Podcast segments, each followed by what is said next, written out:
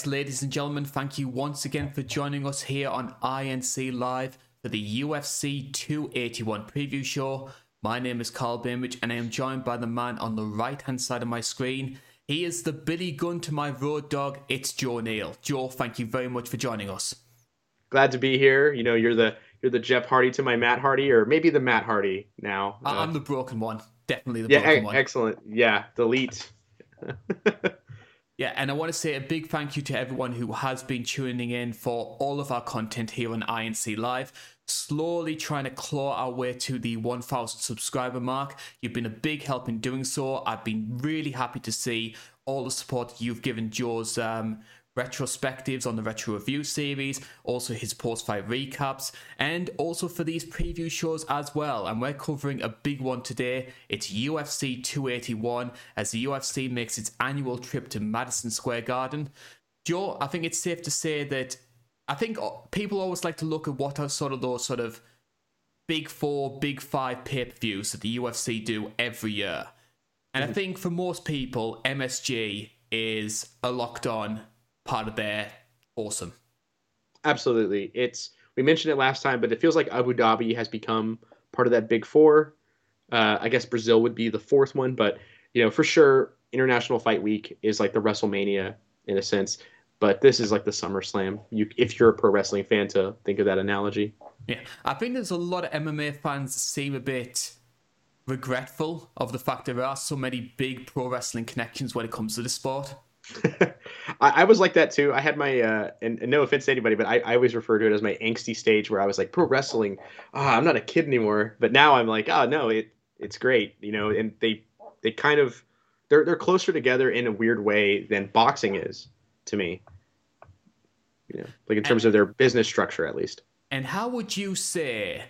This MSG card compares to some of the other ones they've done over the years, like UFC 205 is arguably one of the most stacked pay per views that the UFC have ever done. This mm. still has a lot of name value in there, but it maybe doesn't have that sort of. It's not like overflowing over the top of the glass, as it were. Yeah, I, I when I was looking at this card again this week, I I, I felt like you know um, the bigger names were the last card at 280. I thought the bigger names were there personally. Uh, looking at this one, it's like, oh, okay, these are uh, these are names. We have names here, but I think in terms of matchups, this is a, a really good one on paper. So who knows if the how the quality will stack up? You know, because the name value, I don't think it stacks up to the 205s, the 217s, and all that. But uh, in terms of you know potential matchups, this could be a very very good one. And we'll talk about this card in a lot more detail later on. Before we do that, though, we need to talk about some of the future plans that the UFC may be having in stock over the next few months. And from what we're seeing, a lot of the rumours going around, it could be a very international flavour for the UFC at the start of the year. All the rumours going around is that we're going to be going to Brazil in January, so that's the first time since the COVID 19 pandemic that we've gone to Brazil. Australia in February, rumoured to be Makhachev versus Alex Volkanovski, and a rumoured UK card taking place in March. I love all of that. The March one we already know what that main event needs to be. Uh, at least who needs to be in that main event. I, I, don't care for who they're looking at in that title fight, but uh, I Leon has to headline that card in my mind. I think it's a given. It's it's going to be interesting to see where they actually choose to hold it because I'm hearing a lot of rumors that they might be looking at a stadium show. Demand is that high that they could be looking at. I'm hearing Cardiff being mentioned, where of course the WWE did an event earlier this year. Um, mm-hmm. So, and that's about sixty thousand people. So, imagine that in the UK for mixed martial arts. Yeah, that'd be insane. Uh, I mean, the UK cards this year, uh, well, not so much the last one, but the first one this year where I made my debut. Just you know, throwing that out there. Pat on the but, back there. Yeah, you know, my uh, my channel debut. But um, that card was in the crowd was so explosive uh, that I, I I have to imagine the second the UFC saw the reaction, the live reaction, they went, "We got to come back for a pay per view here." And you can imagine a lot of the British names that they'll get on there as well, because obviously Leon is almost expected to headline, but you're going to have names like Paddy Pimblett in there, uh, Molly McCann, Darren Till, Paul Craig. I expect the usual suspects to be appearing on that card somewhere. Oh yeah, if Aspinall wasn't hurt, I would love for him to uh, at least co-main, but uh, he's uh, you know heal up, bud. That's all I'm gonna say. I that looked like a pretty gnarly injury. Yeah.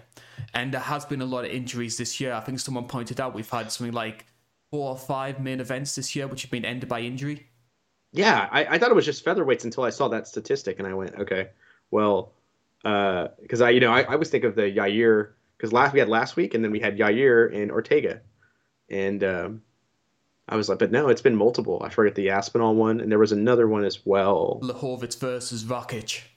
Yeah, that's right. That another one. Yeah, it was one of my earlier cards I did. That was bad, and it, all all leg related too. Just oof. Yeah. Bad bad year for legs and knees. I have to say we're recording this on a Saturday on the 5th of November, so of course that's Guy Fawkes night here in the UK. So I will need to move this along before we start hearing the fireworks behind me. So we're going to be moving on to the prelims here. You can see those on our screen right now.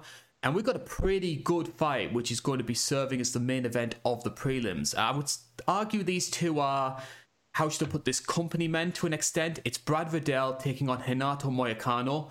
Both of these guys have had a lot of pushing from the UFC. They've had sort of mixed blessings in their recent fights, but both guys more than capable of putting on a banger. UFC doing a real, really smart thing, putting these two together. That card, that fight is awesome. I didn't know about it until this week. Definitely wish there was more promotion behind it, but this that that, that fight is really good. Uh, I'm definitely excited to see how the fight plays out on the feet because Moicano's been very content with striking lately. But on the ground, he has the big advantage. But on the feet, I feel like Riddell, it, it could be a showcase fight for him. Uh, and I don't remember seeing how his defensive wrestling is. So, kind of curious to see. Uh, another big storyline is the fight below that, which is Dominick Reyes finally back in action. First time in about 18 months that he'll be uh, competing in the octagon. And I think the UFC have made pretty smart matchmaking. They've given him Ryan Spann, who I think does have a lot of upside, but I wouldn't call him a I wouldn't call him like a future champion or a rising prospect or anything like that. It's a good litmus test to see where Dominick Reyes stands right now because he was the guy who, in the eyes of a lot of people, including myself, beat John Jones. But since then, there's been two losses in a row, Blachowicz and then Jiri Prochazka. So he isn't losing to scrubs. He's losing to very, very good fighters. After 18 months out, is this going to be the same guy that he was on the way up into the UFC, uh, into the into the title picture, as it were? I know he said he wanted to get his head right, and he's been kind of keeping his head down and just training, from from what I understand. Uh, he's so I, I would love to see him show up and just have that old Dominick Reyes because the old Dominick Reyes was terrifying. You know, he he was one of these. We used to talk about it with like Rory MacDonald, these guys who have no base in anything. They just kind of walk in day one and train everything. He was another guy like that. He was a multi sport athlete and then just decided, hey, I'm going to train everything and give a crack at this. And he was spectacular. Uh, I thought he beat John Jones, and his three losses, really, in hindsight, aren't that bad. Uh, so I, I definitely. I, I don't know if I want to say I can guarantee that he'll come back looking good, but I think it's a very strong possibility I, I maybe if he could have some ring rust and get caught, but I, I do think that uh, we could see some maybe potential new wrinkles in his game even. Do you think Reyes maybe benefited from coming up through the ranks at a time when light heavyweight maybe didn't have the strength and depth that it does now? Because he came around the time when you had guys like Thiago Santos, Anthony Smith getting title shots, and in the time that he's been away, we're seeing the new guard, we're seeing the Ankalaevs and the Rakic's and the Blachowicz coming to the fore. I think it hurt him a little bit. Um, I, I think if he would have come along, funny enough, maybe six months earlier or six months after, I think he would have been a very in a very good spot. Uh, because I think if or uh, in terms of six months later, I think he, his name would be in these Ankalaevs, these uh, Jamahal Hills, who I'm very hot on currently, and uh, and the others like that. He would have been like right there with him, like with the Jiris and stuff. Um, or six months before, he probably would have been champion. He probably would have got that rematch with John Jones, or you know, I, I could see him taking on and beating at that time a, a Thiago Santos uh, to in an Anthony Smith to get that title shot uh, against Jones earlier. And I think he, you know, any other night that same fight, I think a judge probably gives it to him. We often make reference to uh, the UFC maybe having some company favourites. I think it's safe to say that one of them, and we go back to the UK for this one, is Molly McCann. She's been producing some spectacular knockouts, uh, probably two of the big highlights of the two UK cards we've had this year. Giving her a showcase fight on the MSG card was always going to make sense. And the UFC making the right decision though, putting her against Erin Blanchfield, 9 1 record, very highly regarded by a lot of people within the community. She's the biggest underdog on this card. It seems to be a little bit of a waste of the Molly McCann momentum to put her against somebody who could very easily take sort of like the hype away from her. I think that's a bad call. Uh, personally, I, I I agree with you, or I agree with that notion. Um, Molly McCann, I, I, think she's very impressive. I think she has a lot of impressive wins. Uh, her most recent ones, of course, been fantastic finishes but I, I question the level of competition. Mm. And here against Erin Blanchfield, I you you uh, last time you know made the Manon Fiorot uh, prediction. I will make one a hard one here. Erin Blanchfield's the future. Like it, she's like that kind of. I'll do the Brandon Moreno speech of it might not be today, tomorrow, whenever, but she's gonna have a belt one day, no matter what. I think uh, she is very complete uh, fighter. It feels like very good wrestling and grappling, and her striking in Invicta looked fantastic. Um, yeah, this is a bad matchup for Molly, but maybe Molly can show that you know, yeah, it doesn't matter the level of competition. You know, like with last time as well, like Islam didn't have the highest level of competition, and you know, look what happened. So it could be a situation like that as well. And Erin did struggle in the first round against JJ Aldrich. So yeah. maybe that's something that Molly can exploit early on in the fight slow starter, you know, potentially. I think Invicta, I think I remember she would kind of be a little bit too patient early and then just kind of, I think I remember that as well. Any other fights on the prelims that take your interest? Those were the three huge ones for me. Uh, especially that Erin Blanchfield Molly McCann one. That one is, uh, I'm ve- definitely excited to see that one because I'm very high on the Erin Blanchfield prospect. Uh, you know, I always love my sort of sloppy, unranked um, strawweight fights. Is there any potential in Karolina versus Silvana Juarez? Uh, I actually think Karolina's kind of fun sometimes. Um, I think she's almost boy material, or maybe different word for that. Uh, but uh, yeah, there you go. Uh, she's uh, you know, she won her last fight against Felice Herrig. Uh, I sadly don't remember that fight very well. When I was watching it, I was like, I know I watched this, but I, hmm. But um, you know, she's back. She you know teased retirement and came back and got the win over Felice Herrig, and uh, I, I think there could be some fun to be had there.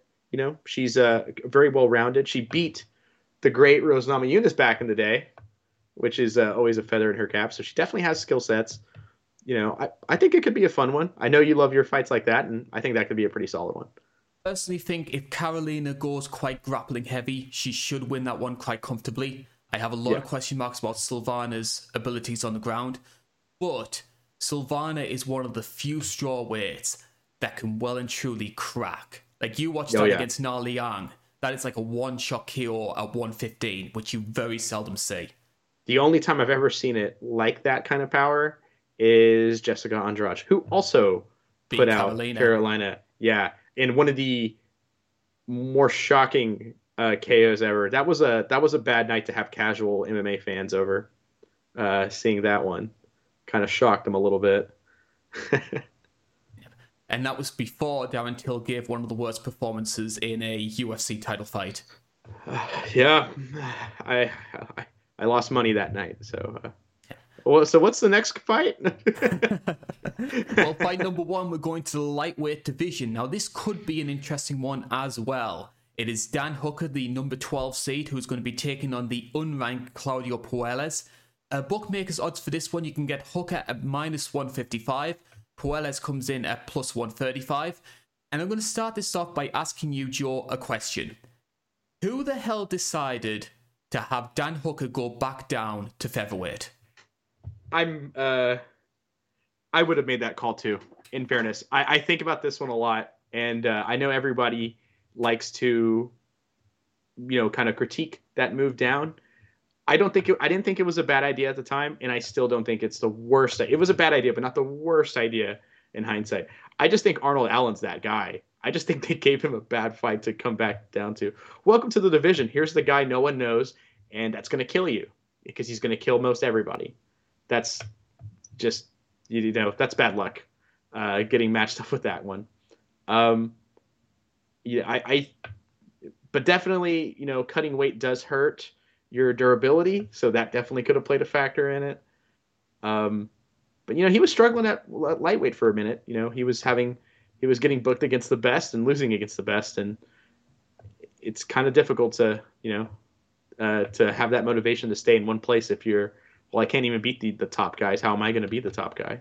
That's what I think was the biggest factor in my opinion. I, I make jokes about it, but I yeah. think that Dan Hooker was maybe seeing a ceiling to his potential as a lightweight and thought, if I'm not finding the success at this point right now, maybe featherweight is a consideration.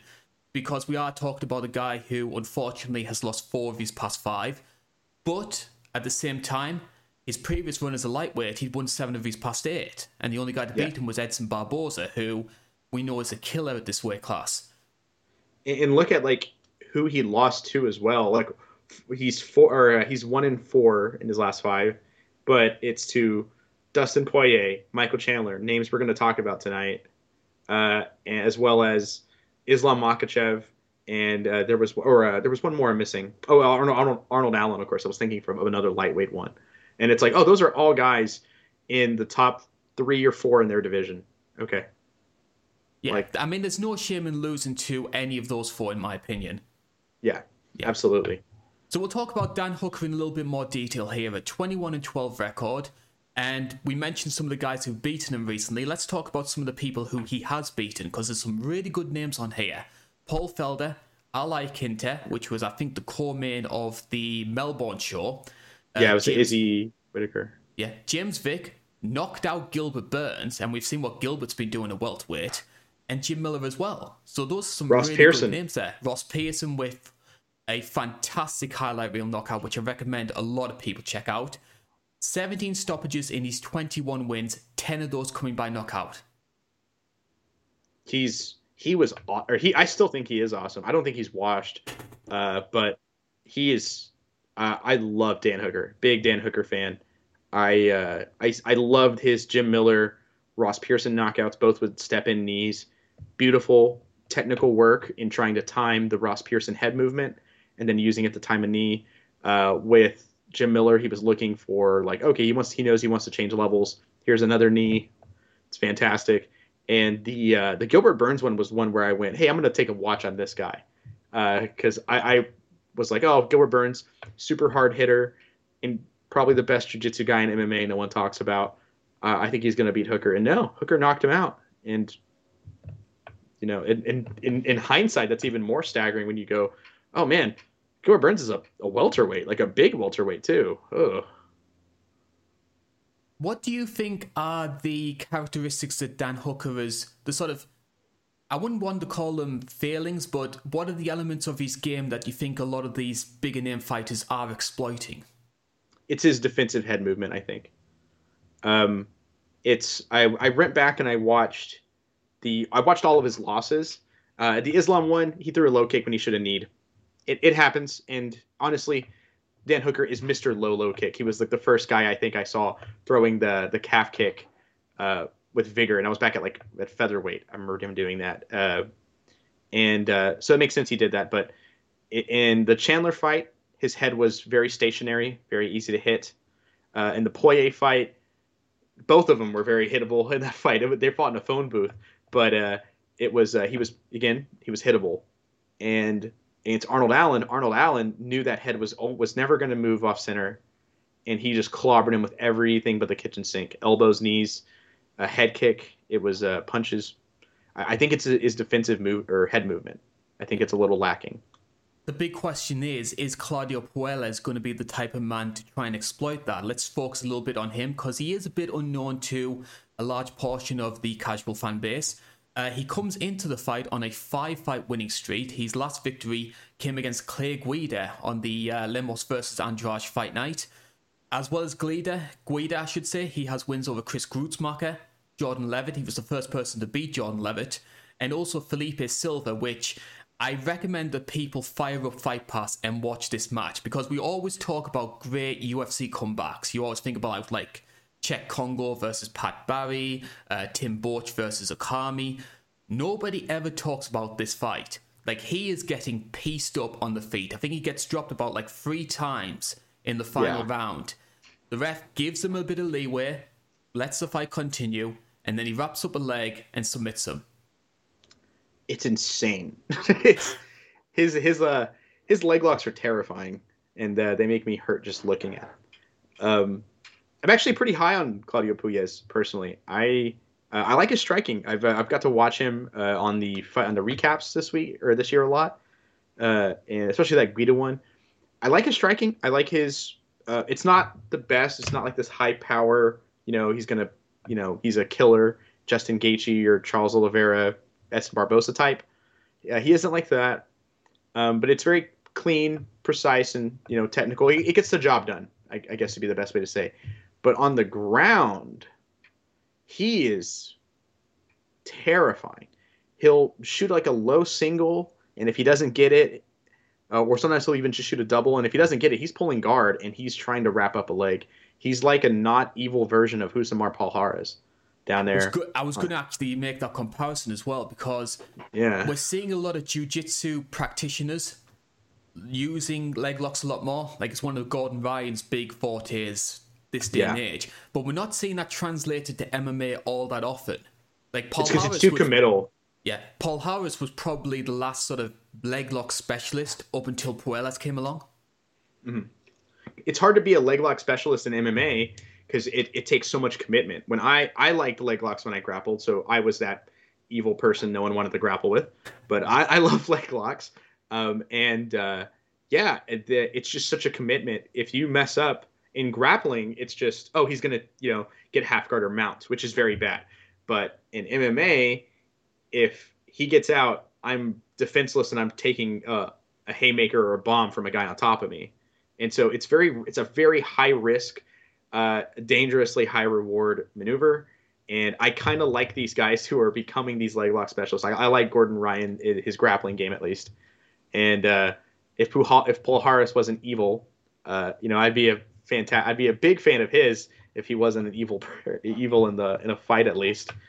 Um, but Claudio Puelles has kind of hit that middle ground for me, where I really enjoy his leg locks. His knee bar uh, makes me want to walk it off just watching it, and uh, I'm very very excited to see. I'm I'm curious how the grappling is going to work out because Hooker has been submitted before, just once from by my knowledge, by my memory, uh, and it was against the current champ at lightweight, uh, Islam Makhachev. But mm, I, I wonder if this is that guy. Like, is, is this that? Is, I I wonder if he's almost like a the Shavkat of lightweight in a sense because he's just been no one talks about him and he's been finishing, and he's been quietly building up a little bit of a streak and doing very well, and just doesn't have a lot of hype on him. And I, I wonder if he's that secret killer right now. I definitely get the impression that the UFC are sort of putting the wheels in motion to maybe get the hype behind him. Because I mean, MSG main card against a guy like Dan Hooker, who has a little bit of name amongst the fan base.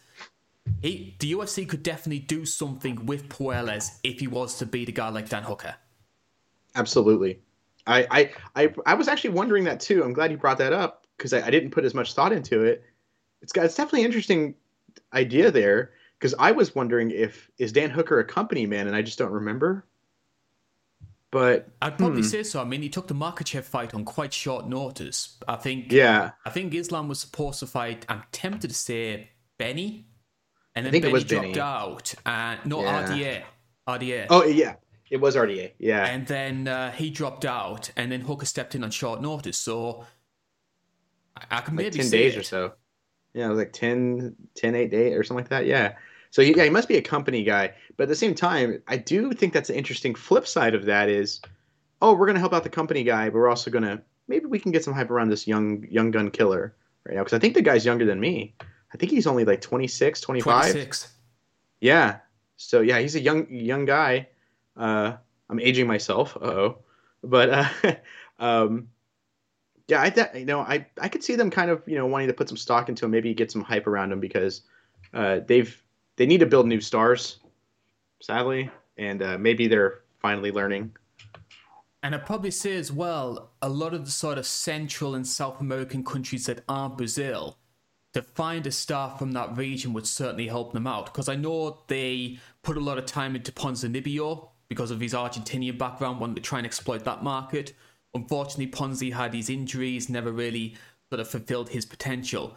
But Puelles, being from Peru, that's a market for the UFC to try and exploit.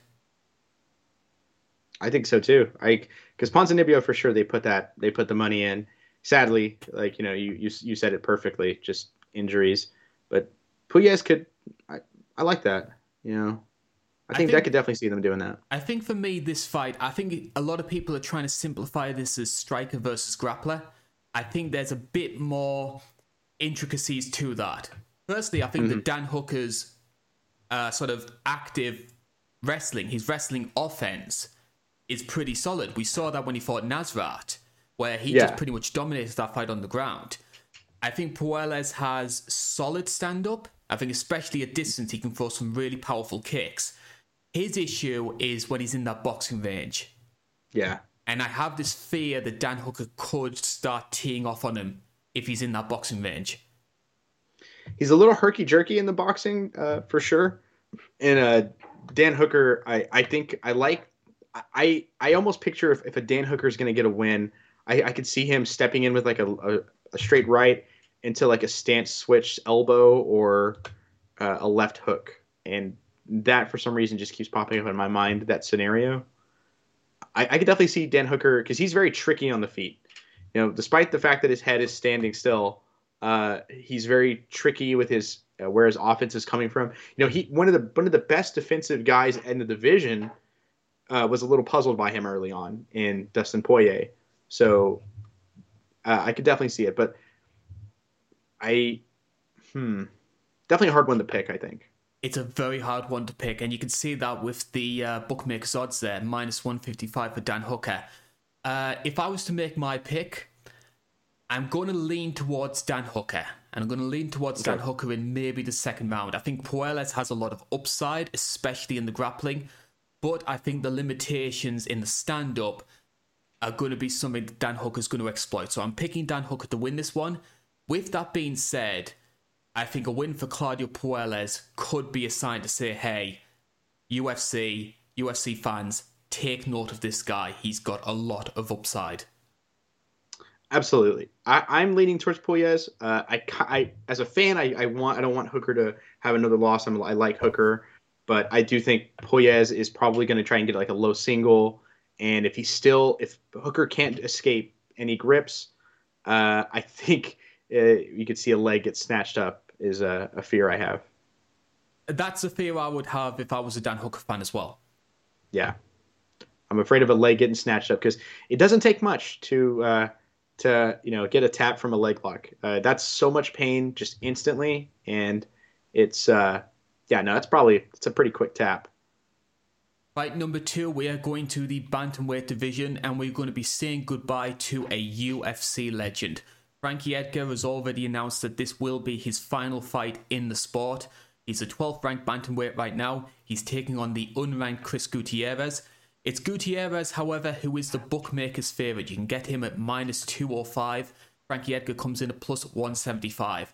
Now, we, before we talk about this fight in detail, we need to talk about Frankie Edgar. Because, in my opinion, if you look at some of the guys who helped make the UFC lightweight division, because he was a 155er, a lot of people forget that, and helped turn it into one of the strongest weight classes in the UFC.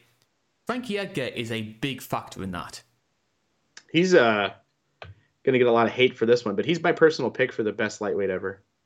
Actually, Frankie Edgar. Uh, I think it's the most competitive because a lot of divisions it's like a clear cut number one over who the greatest of that weight class is. I mm-hmm. think lightweight has a lot of contenders because obviously you've got Khabib with the 29 0, you've got BJ Penn and all of his exploits both in lightweight but in other weight classes. Frankie Edgar, who surpassed all expectations to get to the belt and then held on to it for a long time. It's yeah, very just like then there's like Tony Ferguson. You can get it. You can. I think there's the argument for him. I think there's an argument for Charles Oliveira. It's uh, that's that's the that's the most stacked one and hardest one to narrow down. Uh, Frankie is mine because I don't think he ever lost the belt. You can make that argument because the uh, two Benson fights, a lot of people believe went his way. I the first one I can understand the decision. Second one, n- not a chance. Uh, that's a that's a Frankie one for me. I'm going to run through Frankie Edgar's notable victories in the UFC. So this is going to be quite long-winded, and I do apologize if I go on a bit, but it's a testimony to how prolific the guy has been over the years. Pedro Munhoz, two wins over Cub Swanson, Yair Rodriguez, Jeremy Stephens, Chad Mendes, Uriah Faber, three wins over BJ Penn, Charles Oliveira, Gray Maynard, Sean Sherk, Hermes Franca, Jim Miller, and Spencer Fisher. Tyson Griffin as well. He was another one of those killers back at lightweight back in the day. Just a a who's who uh, of it. Uriah Faber one I forgot actually, but yeah. We are, however, talking about a guy who, for all of his credentials, for all of the achievements he's had, it is a guy who has lost five in his past seven, four of those coming by stoppage. At 38, 39 years old, do you think that has it become sad watching Frankie in these recent years? Is he timing his retirement right? I think I would have liked to have seen it after the last fight, uh, but that's just me. I don't like. It's really hard for me to watch these guys I looked up to in these like great fighters, um, like like Frankie Edgar, Chris Weidman, uh, Luke Rockhold, a couple of guys continue and just losing and getting stopped. I, it's very hard and hard because uh, let's make no mistake, they, they're not getting paid enough to do this in the first place, and now they're hurting themselves going through it. So it's always uh, a little hard. I would have liked it after the Chito Vera fight, but for some reason, if Frankie pulls this off, what a spectacular storybook ending for him. And I will say, well done to the UFC for giving Frankie Edgar's last fight the main card showcase, because you don't usually see that all that often. I think we've talked about this before. I think the UFC have a really dismissive attitude at times towards outgoing legends. So they are sort of proving me wrong to an extent by giving a guy like Frankie, and he has been a big company man for a long time, giving him the opportunity to say goodbye on pay per view. Mm-hmm. And potentially the biggest card of the year. Yeah. Do you think the UFC have made the right call, though, in putting him against Chris Gutierrez? Because there's a lot of people that thought you could have done done him versus Dominick Cruz, legend versus legend. Some people argued for sort of an entertaining veteran in a la sort of maybe a Davey Grant type. But they've gone with Gutierrez, 18 and 4 record. He's unbeaten in his past seven, and a little bit of hype building around him as well. He's scary. Uh, he's he's a little scary. I I saw the name, and it's funny. I actually got mixed up with Chris Gruetzemacher, and I went, "Oh, Frankie's just going up back up to lightweight, I guess." And until I did, uh, I think it was a couple weeks ago, and I really looked at everything, um, and I went, "Oh no, this guy's actually kind of scary." Um, I I don't know how I feel about this matchmaking. Uh, I'm just I, am with you. I, I'm happy it's on the main card, but I think I'd rather would have taken the Dominick Cruz one. Yeah, I'm in the same boat. I, I personally believe that aging fighters should be put against other aging fighters. I know everybody always makes a mockery of Bellator, for their mm. old guy fights around sort of like the early Scott Coker era. But yeah. that to me is the best way to use your aging fighters to put them against one another rather than what the UFC normally do, where mm. you sort of put them against an upcoming rising prospect and try and use their name value to boost the next star. Absolutely, I, I agree with the matchmaking of the uh, of their old guy fights. Uh, I I just disagree with the promotion of their old guy yes. fights. We know uh, when they're main eventing over these these guys fighting it for uh, for the 205 belt. Okay, uh, all right. Like or hey, they're this freak show fight is main is the main event. Uh, okay, over actual prospects and talents we want to showcase for the future. Uh, but the matchmaking in terms of that is uh, I I do like uh, vets fighting vets. Like wasn't know? it on the? I'm sure Michael Chandler fought. I think it might have been Derek Campos. He fought him on the undercard of Kimbo versus um, Kimbo Dada. versus Dada and yeah. Royce versus Ken. Yeah, uh, in one of the most awkward fight cards I stayed up for. uh, man, that uh, that's oof, that was a rough card. Um, but at least Shamrock did make it better by him sounding like a five year old and going, he did it on purpose. Uh, that's my that's one of my favorite lines in MMA. He did it on purpose. Um, let's get yeah. let's get into this fight in a bit more detail. Lord, you mentioned that you thought Chris Gutierrez was one of the scariest fighters in this weight class. What is it in particular that frightens you so much? Uh, I'm a big fan of. I've, I've talked. I feel like I, I, feel like every preview show I always bring up this technique, and I love talking about it.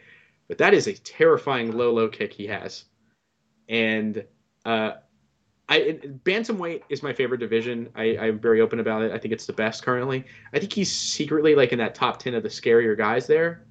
Um, and for Frankie, that is a pretty rough matchup because, in his historically speaking, he's always struggled with the low low kick. Mm. Uh, Benson Henderson knocked him down with it many times. Um, Aldo gave him a lot of troubles in both their fights uh, with the low kick. Um, and there's someone else too. I can't remember who knocked him off his feet with it. Uh, I'm he's fought Frankie's fought everybody. Someone probably knocked him else off the off his feet with a low kick. But um, I, and Gutierrez actually has a finish in the UFC with low kicks. Uh, his last one was a spinning back fist, so very explosive, very quick, and he clearly does have that power. Um, and I don't know if that is what you want to put your aging veteran with durability issues as he grows older uh, in a fight. And it's also a big issue for Frankie as well because a lot of his success, especially in the prime of his career, was built around lateral movement. So if, mm-hmm. if you have a guy who's taking that away with leg kicks, you're incredibly vulnerable. And especially for Frankie Edgar now, who is 38 years old and maybe starting to show, I wouldn't call him chinny, it's, it's just a durability issue. It's getting old. Yeah, yeah it seeing, happens. We're seeing a lot more people finishing Frankie, which, uh, let's say back in 2013, 2014, people weren't doing. Yeah, you had to hit him with a sledgehammer, and even then, he might come back and take the next round off you. You know? Well, Green uh, Mania did that. He hit him with about three or four. Yeah, and then in the second round, he put his nose sideways with a flying knee in their third fight, I should say, uh, with a flying knee, and it no okay, he got finished. It, it, he had that he had that heart, as everybody says that, like innate toughness and mental fortitude. Um, and uh, it, you get older, and that doesn't work out for you when you get older. It's just you can't. Everyone has a fixed number of shots they can take before their chin, uh, their in their durability just decreases. He's taken a lot. It happens. It's just the nature of the game. Um, and uh, this is a a rough one, um, especially momentum. I think momentum is very big and very good. As, as, you said, it's a seven fight. My notes say six, so I think you're probably more accurate. Um, for Gutierrez, seven unbeaten streak. Seven unbeaten streak because I think there was a draw in there somewhere. Cody Stamann. That's that must be where my notes were mixed up on. Uh, and uh, yeah, no, that momentum is huge. I think. Uh, I think when you're building that momentum, um, you can make and I'm not calling Gutierrez this by any stretch, but uh, a hypothetical B level fighter can seem like an A level fighter and take on A level competition and win just because of momentum. Momentum is huge. And I think but with his momentum uh, and with Cody Stamann draw, if I remember right, he was able to kind of hold off the wrestling in that fight, which is uh, a Frankie Edgar path to victory for him. That's a, you know, it's definitely a little scary one for Frankie going into this one. Yeah. Um, in terms of other attributes of Chris Gutierrez, which I personally like, uh, you mentioned the law kicks, which I think it's by a long way his strongest weapon. He does have a habit of getting a little bit flamboyant. He can throw the spinning stuff at times. We saw him finish um, Danaa Batgerel with a uh, spinning elbow, which was brutal, by the way. At the same time, though, he can get a little bit too carried away with the spinning stuff uh, at, actually in the Dinar fight at the end of the first round, I think he goes for a, I think a spinning back fist.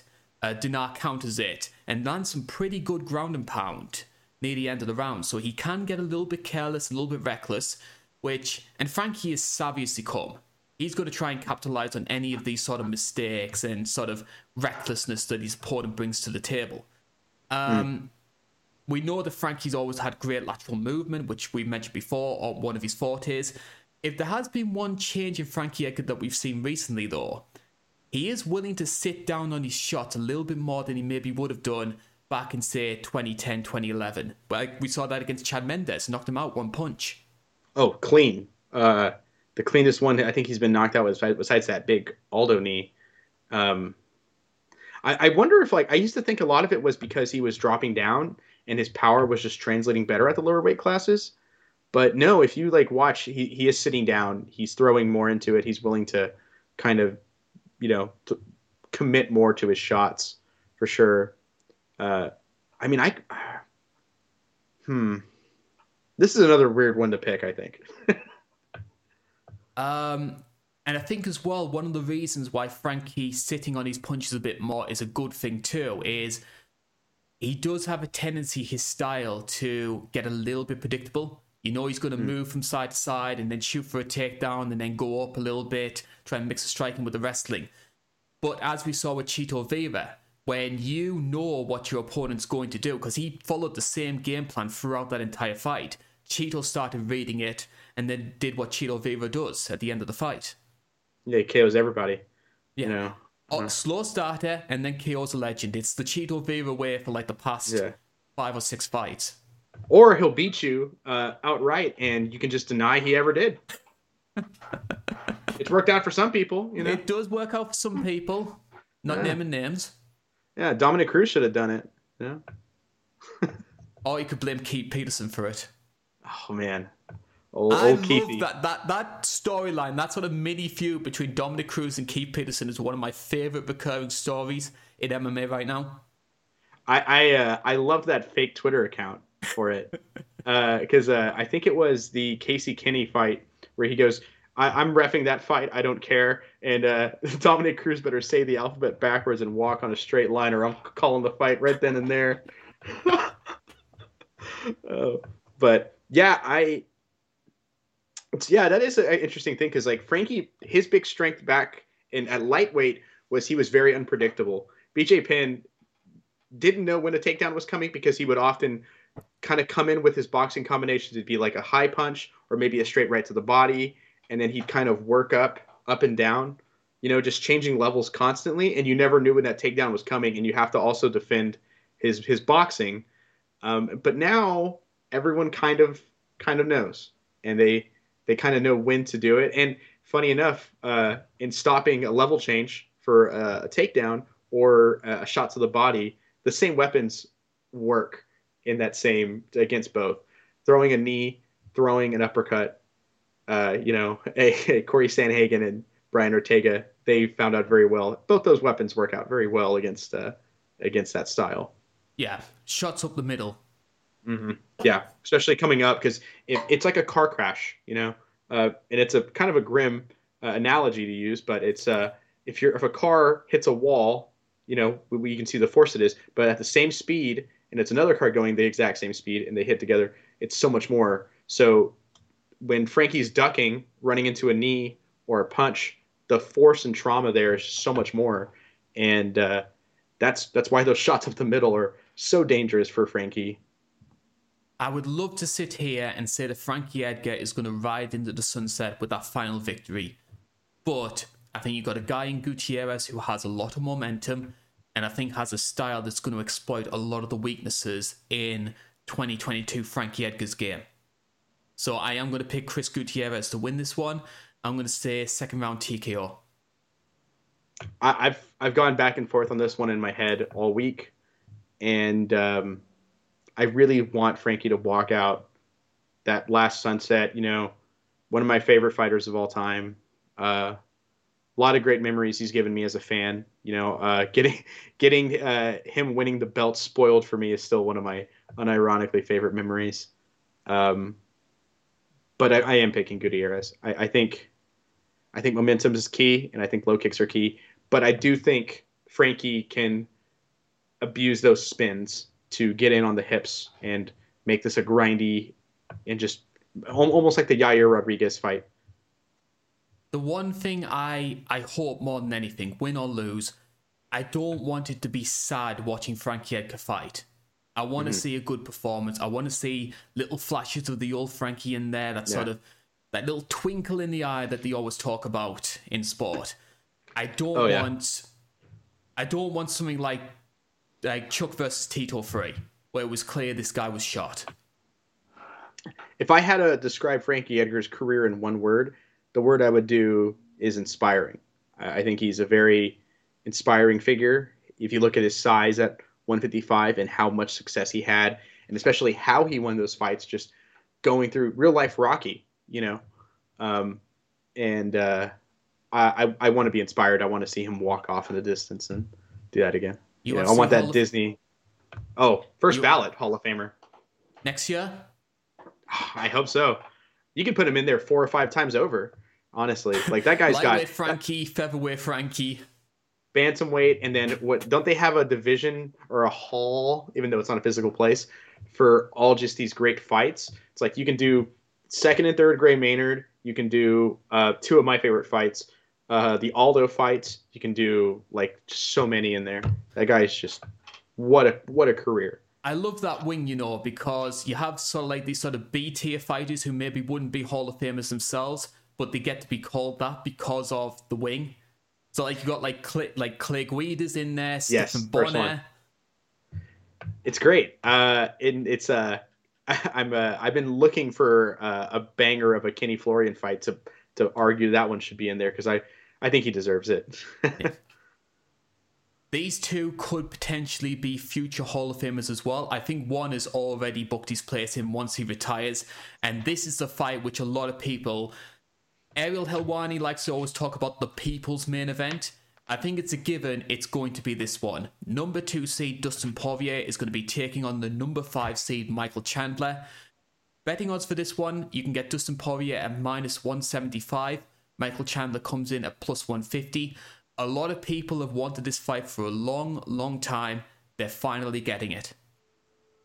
what a banger of a fight this is.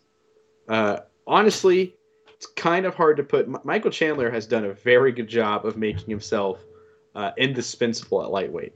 You know, he's not doesn't have the flashiest, prettiest record at lightweight, but man, every time he shows up, we already we just get excited, and the matchmaking has helped him out with uh, giving him another great one here.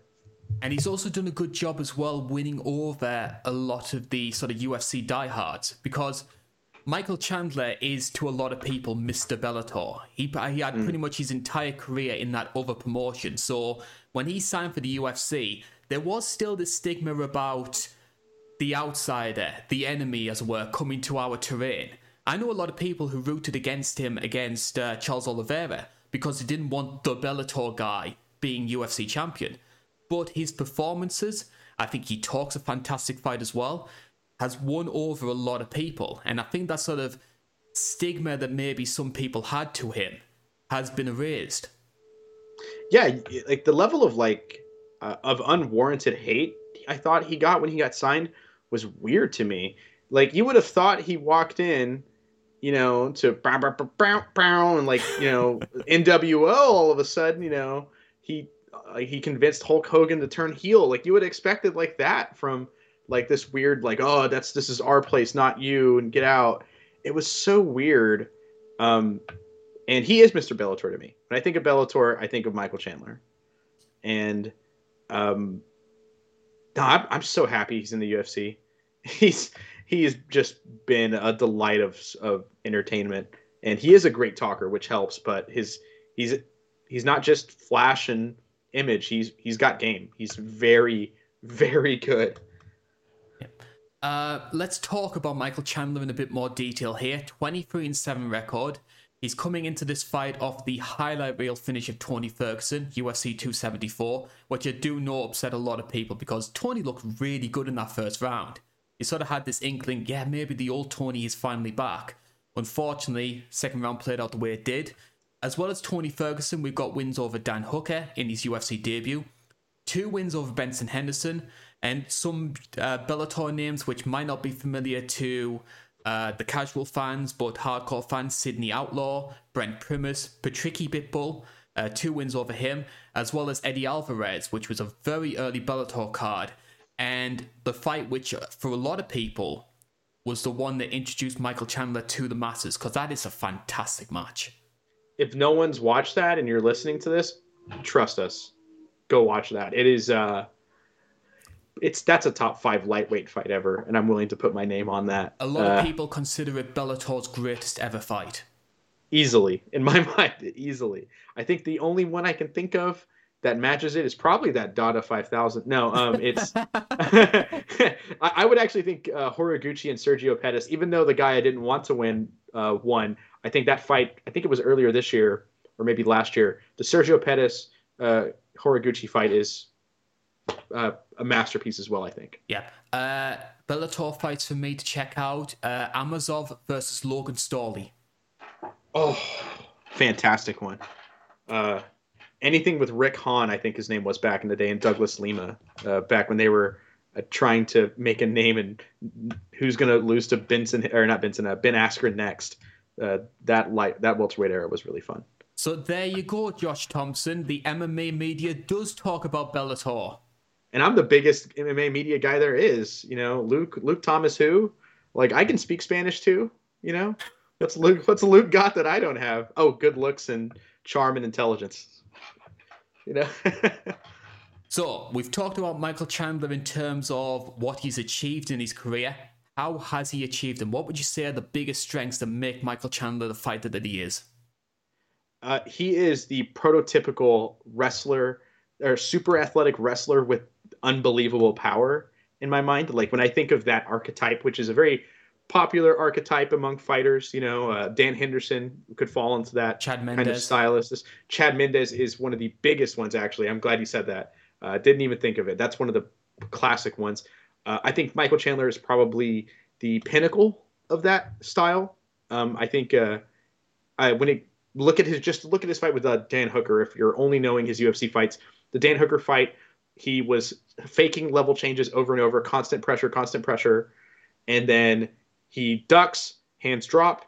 Here comes a left hook over the top, and that's all it took, really. You know, the follow up shots were there, but the fight was over once the left hook landed. And um, he is, but it's not just power for him.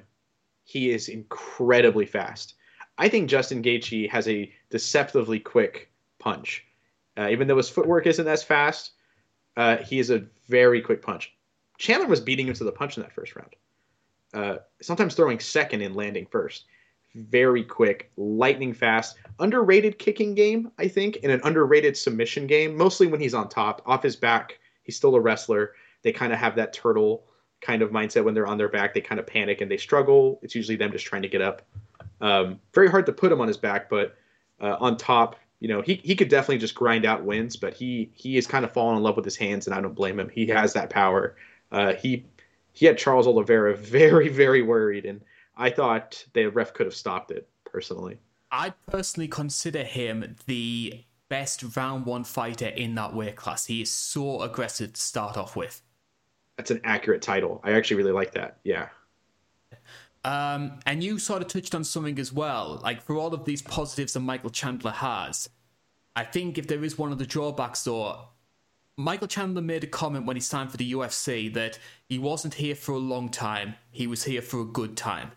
And I feel like his biggest onus has been trying to put on entertaining fights, make them stand up brawls, when it could maybe make more sense to stick to a more game plan orientated style.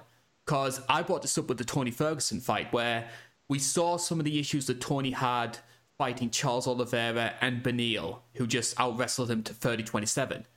Chandler could have very easily done the same thing, but instead, he wanted to stand and brawl and very nearly caused himself some problems because Tony had a good first round in that fight. knocked him down. Yeah. Tony knocked him down. Yeah, and uh, dropping stuff. But uh, yeah, Tony knocked him down, and uh, it made him a panic wrestler, which is always kind of funny. Like, and then even then on top, he was so still stunned. He was eating elbows from the bottom from Tony, the Tony Ferguson classic. But uh, and uh, but yeah, it, he had a little bit of trouble in that first round, and uh, then he came out and threw the weirdest up kick, like front kick ever. It's like he punted him in uh, in like American football or just a field goal. And Chandler, Haunting. for, Chandler for me was never known for like high kicks as well. That's what caught me by surprise. Yeah, I I think when I think of a Chandler kick, I think of him. He was uh, attacking the body constantly with a body shot, with a, a roundhouse to the body against Benson Henderson. I think in their might have been their second fight or the first one. I don't remember. but that's the kick I think of, uh, and I think that's the only time I remember him actively kicking uh, was against Benson Henderson. Uh, maybe I think he threw a little bit against uh, Eddie Alvarez, but um, yeah, no, it was um, definitely not known for his kicking game. Under underrated kicking game because obviously the Tony Ferguson, but I thought the Benson Henderson kicks were very good. When I um, think of Chandler kicks, I think of the one he threw against P- Primus, which did his uh, foot in. Oh God, uh, that was it. Um, who was it that he did that to? It was um, Primus. Yeah, Brent Prime. Yeah, uh, that oh, oh that was uh that was rough. Nearly I mean, I would make me not want to kick. Forget that. Yeah, that'd make me not want to ever kick again. so uh, I I understand it. But fo- obviously, the weapon everyone knows is the big right hand. We focused on uh, Michael Chandler quite extensively. Let's focus about his opponent, Dustin Poirier. Now, this is his first fight since losing to Charles Oliveira at UFC 269. Uh, unfortunately, that result didn't go Poirier's way, but here's some which did. Conor McGregor twice, Dan Hooker, Max Holloway twice, Eddie Alvarez, Justin Gaethje, Anthony Pettis, Jim Miller, Bobby Green, Diego Brandao, and Yancy Medeiros. Again, we mentioned this before with Frankie Edgar. What a portfolio! This guy's first ballot all Hall of Famer as well. We, we talked about we mentioned it earlier how lightweight is just stacked of all these goat potentials at lightweight. How was we we I don't think either one of us brought up Poirier, and he could definitely be it. I think if he gets the undisputed strap, I, I would be hard pressed. I wouldn't I wouldn't argue against someone saying that for him.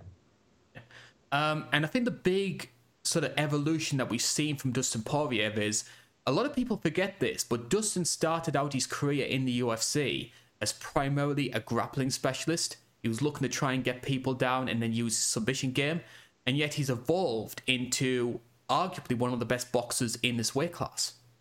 Oh yeah, I remember his debut. I he came in against Josh Grispi because Aldo got hurt on the the funny enough the Frankie Edgar um, Gray Maynard two card. Uh, I think it was 125. I want to think. Uh, Edgar Maynard two was 125. Yeah.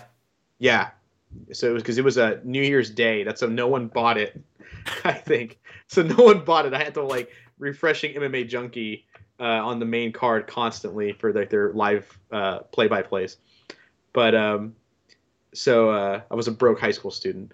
But uh, yeah, um, it was. Uh, he came out, threw a push kick, and sent Grispi across the ring, knocked him down. But no, he was mostly kind of grappling in that fight, and uh, obviously he fought. Um, I who he yeah obviously the, the Max Holloway one was like one of the crazier submissions I had seen, and was it Cub Swanson he D'Arce choked? I think it might have been yeah. Yeah, he. I remember him just tapping everybody out. He would hurt you with his punches because he had that innate brawly power, but no, he was a grappler, and now he is probably my pick for.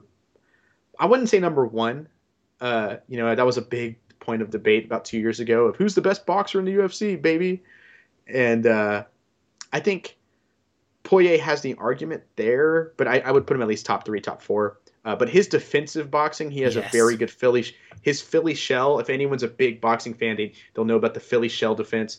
Uh, it's fantastic. Uh, the Max Holloway two fights, probably my my top three favorite Poirier fights.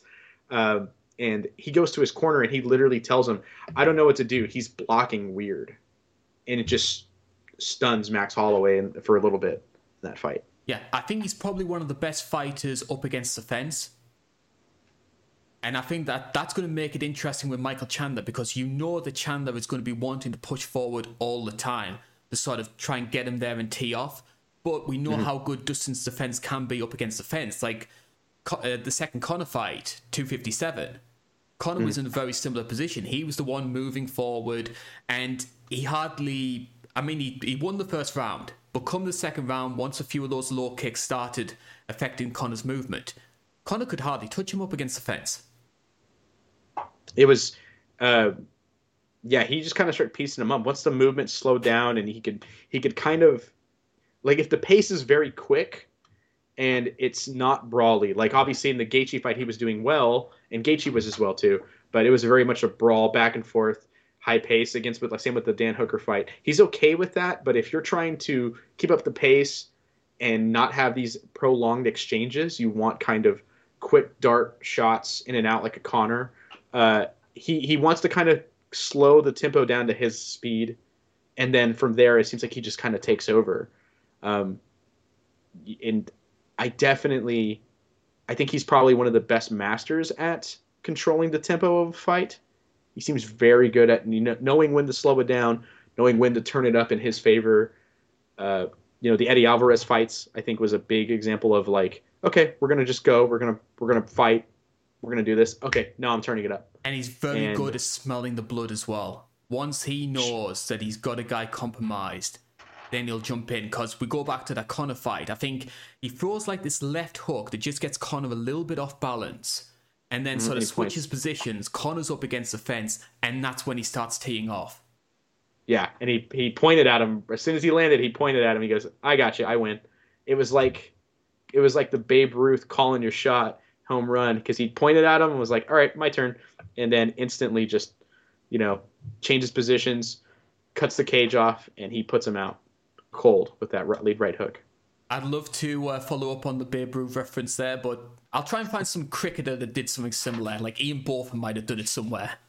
There's a lot of a lot a lot of sports we can both toss around to uh, to confuse the other one. The differences uh, the differences in culture. One thing Cricket I am interested about though is I'm watching a lot of interviews going into this fight, and maybe just just on like a, a sixth sense, an instinctive thing from my part. Michael Chandler seems a lot more fired up, a lot more motivated for this one than Dustin Poirier.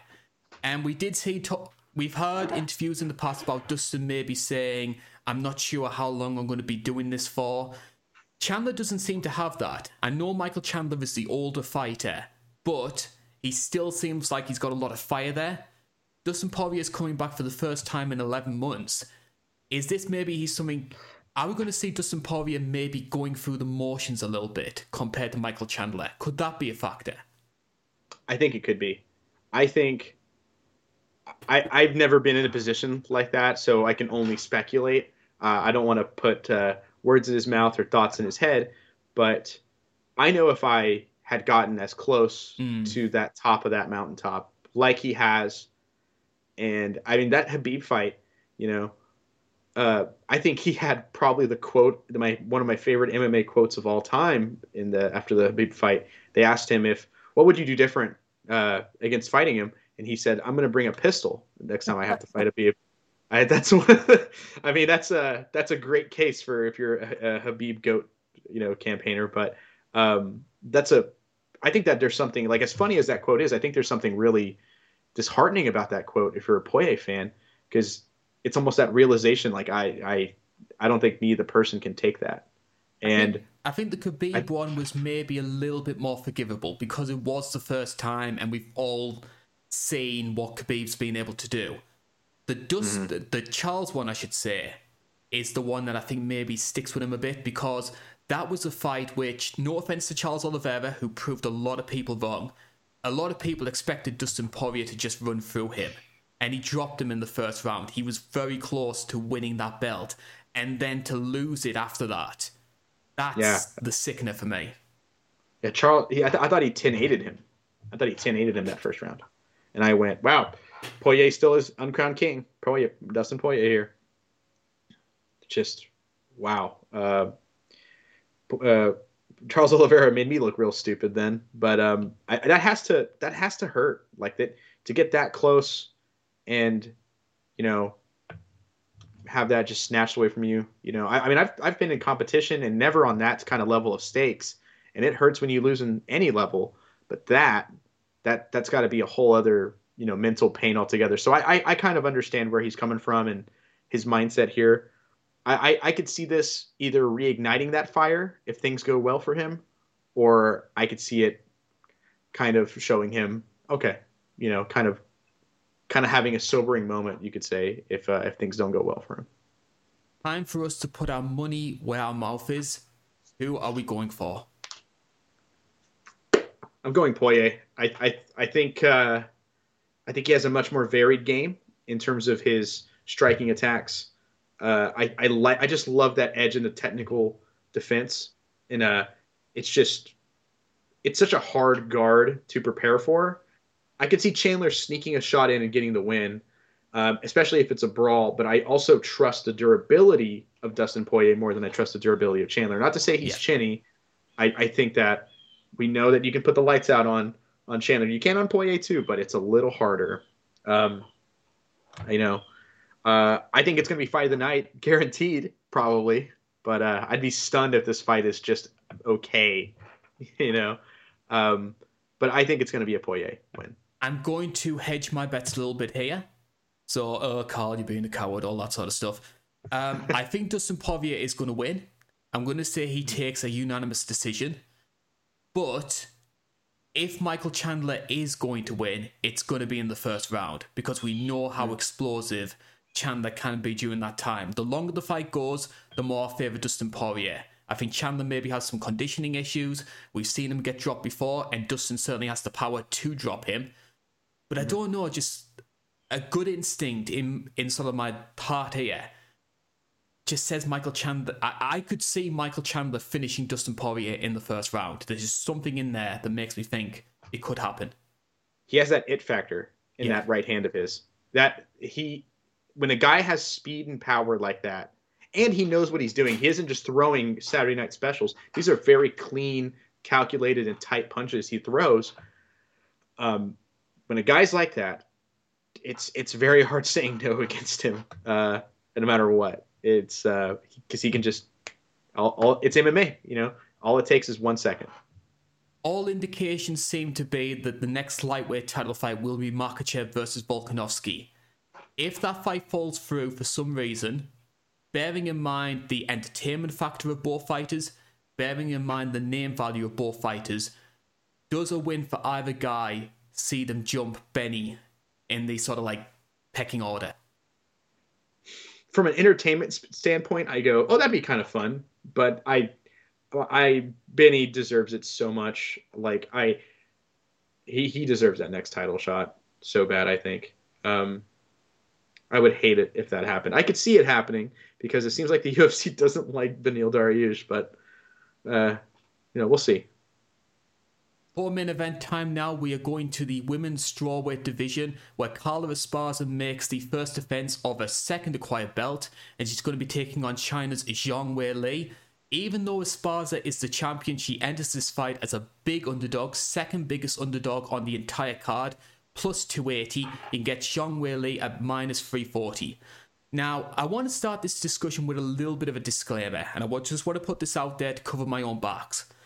I have no issue with Zhang Weili on a personal level. I think she seems like a lovely person, and as a fighter, she is fantastic to watch. With that being said, we often talk about fighters getting the so called Dana White privilege. And whether that's for personal reasons from Dana's perspective, whether that's for business reasons.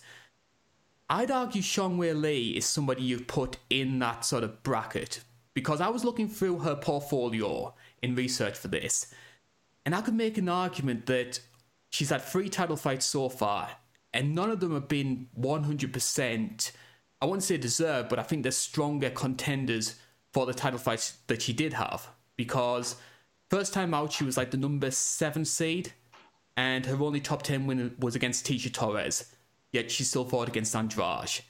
The second time, she had the rematch against Rose, even though the first fight ended in just over a minute. And this time around, she's getting a title fight off beating Joanna, who hadn't fought for two years. And I kind of think to myself, the UFC have. The UFC want to break the Chinese market. Does mm-hmm. Zhang Weili get these opportunities if she was from a different nation? Oh, that's such a hard one to answer, but the truth is very simple. No, she doesn't. Uh, if um, I, I don't think so. Uh, she's a fantastic fighter. I think she's great. Uh, and um, but no, I, I you know Marina Rodriguez would be in here if it if it wasn't uh, for her nationality. I yeah, think. and I want to make that clear to a lot of the sort of Zhang Weili fans who might be listening to this. I am not criticizing your girl whatsoever. I just, mm. I personally like to believe that title fights should be based on meritocracy, and in my personal opinion, Marina deserves it more. Mm-hmm.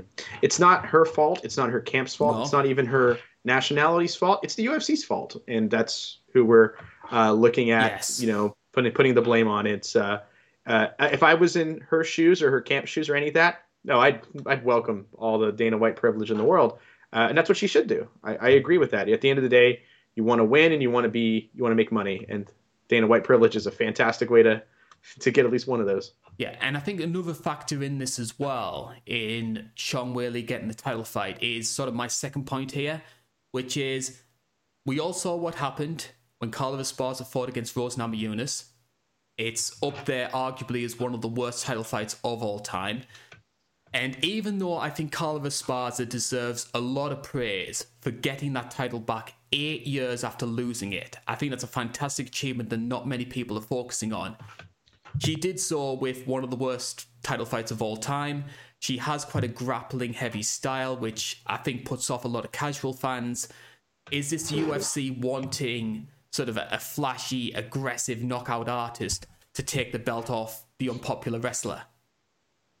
I definitely see that. I think they definitely go, oh, this is a good this is a good matchup. I think for Weili Zhang, I think they're saying that as well, and uh, or Zhang Weili, I should say, and I I think I could definitely see them going that they they just want to get the belt off of Esparza, especially after that last fight, and uh, and if there's anyone that needs evidence for it, they they re-uploaded that fight to promote Carla Esparza which I think they're definitely trying to build a, a negative reaction mm-hmm. towards her with that.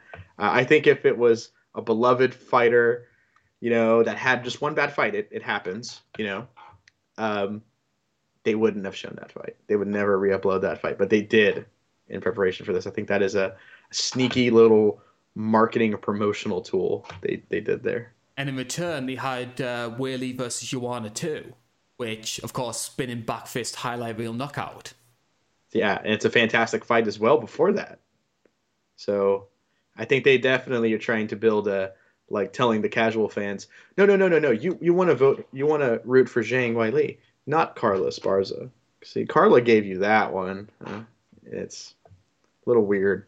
Yeah. Well, we're going to try and do our best to make people sort of excited about Carla Esparza. It's going to be a tough job, but we do like a challenge here. So, 19 and 6 record, two time UFC strawweight champion. She won the belt back in 2014, which was the TUF 20 finale. Lost it in the first defense to Joanna. Eight years later, managed to get it back again by beating Rose Namajunas, which I love that sort of circle of life approach as it comes to Carla. In terms of her notable wins, she has had some of them. Apart from Rose twice, she's also beaten Yan Xiaonan, which is a very dominant performance, which I do recommend people check out. Marina Rodriguez, a lot of people think that she should be fighting for the belt next. Michelle Waterson, Alexa Grasso, who's making a lot of waves right now in the flyweight division. She's beaten a lot of top names, not only in the UFC, but also in Invicta as well. Her fighting style isn't exciting. I want to make that clear, but it's effective. Yeah.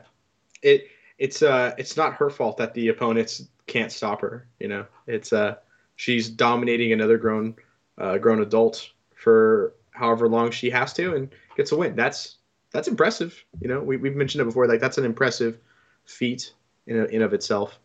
Um, but her career, like her her resume, is very very impressive. Uh, you mentioned the circle of life thing.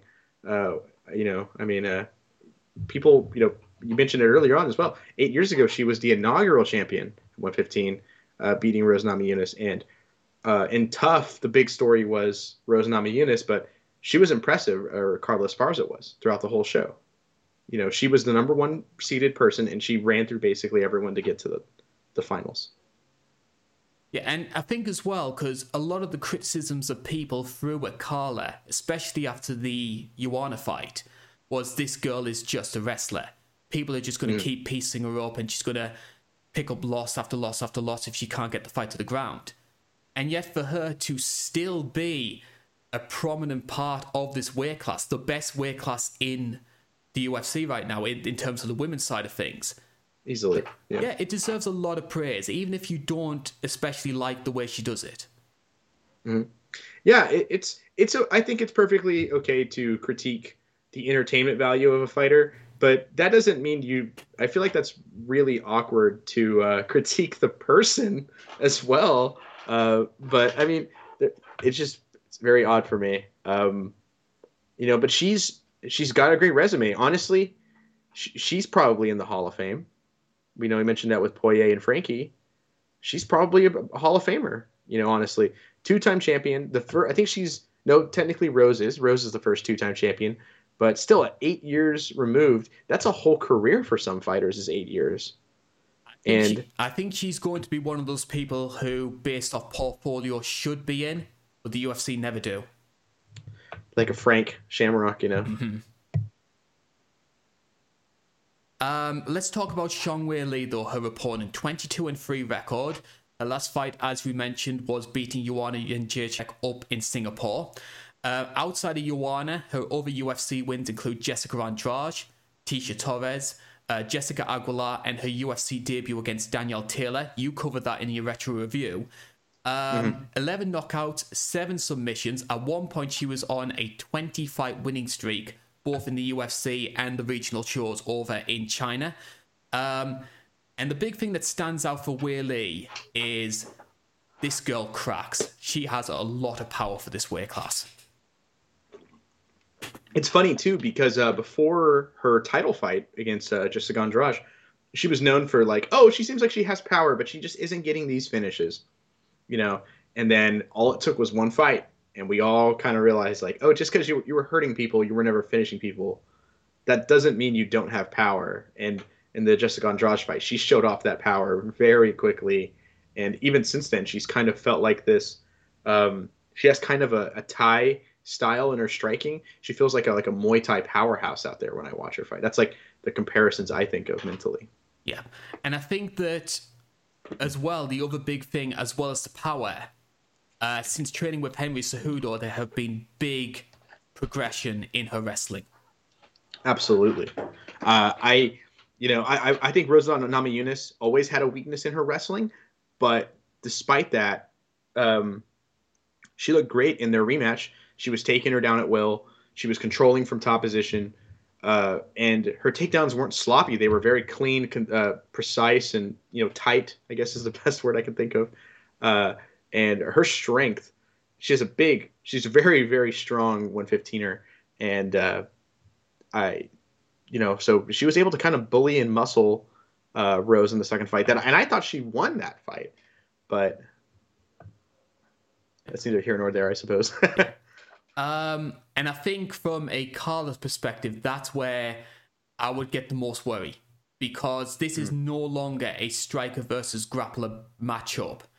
Like uh, Weili has obviously made progression with her wrestling, and with that, she's going to obviously make progression with her takedown defense.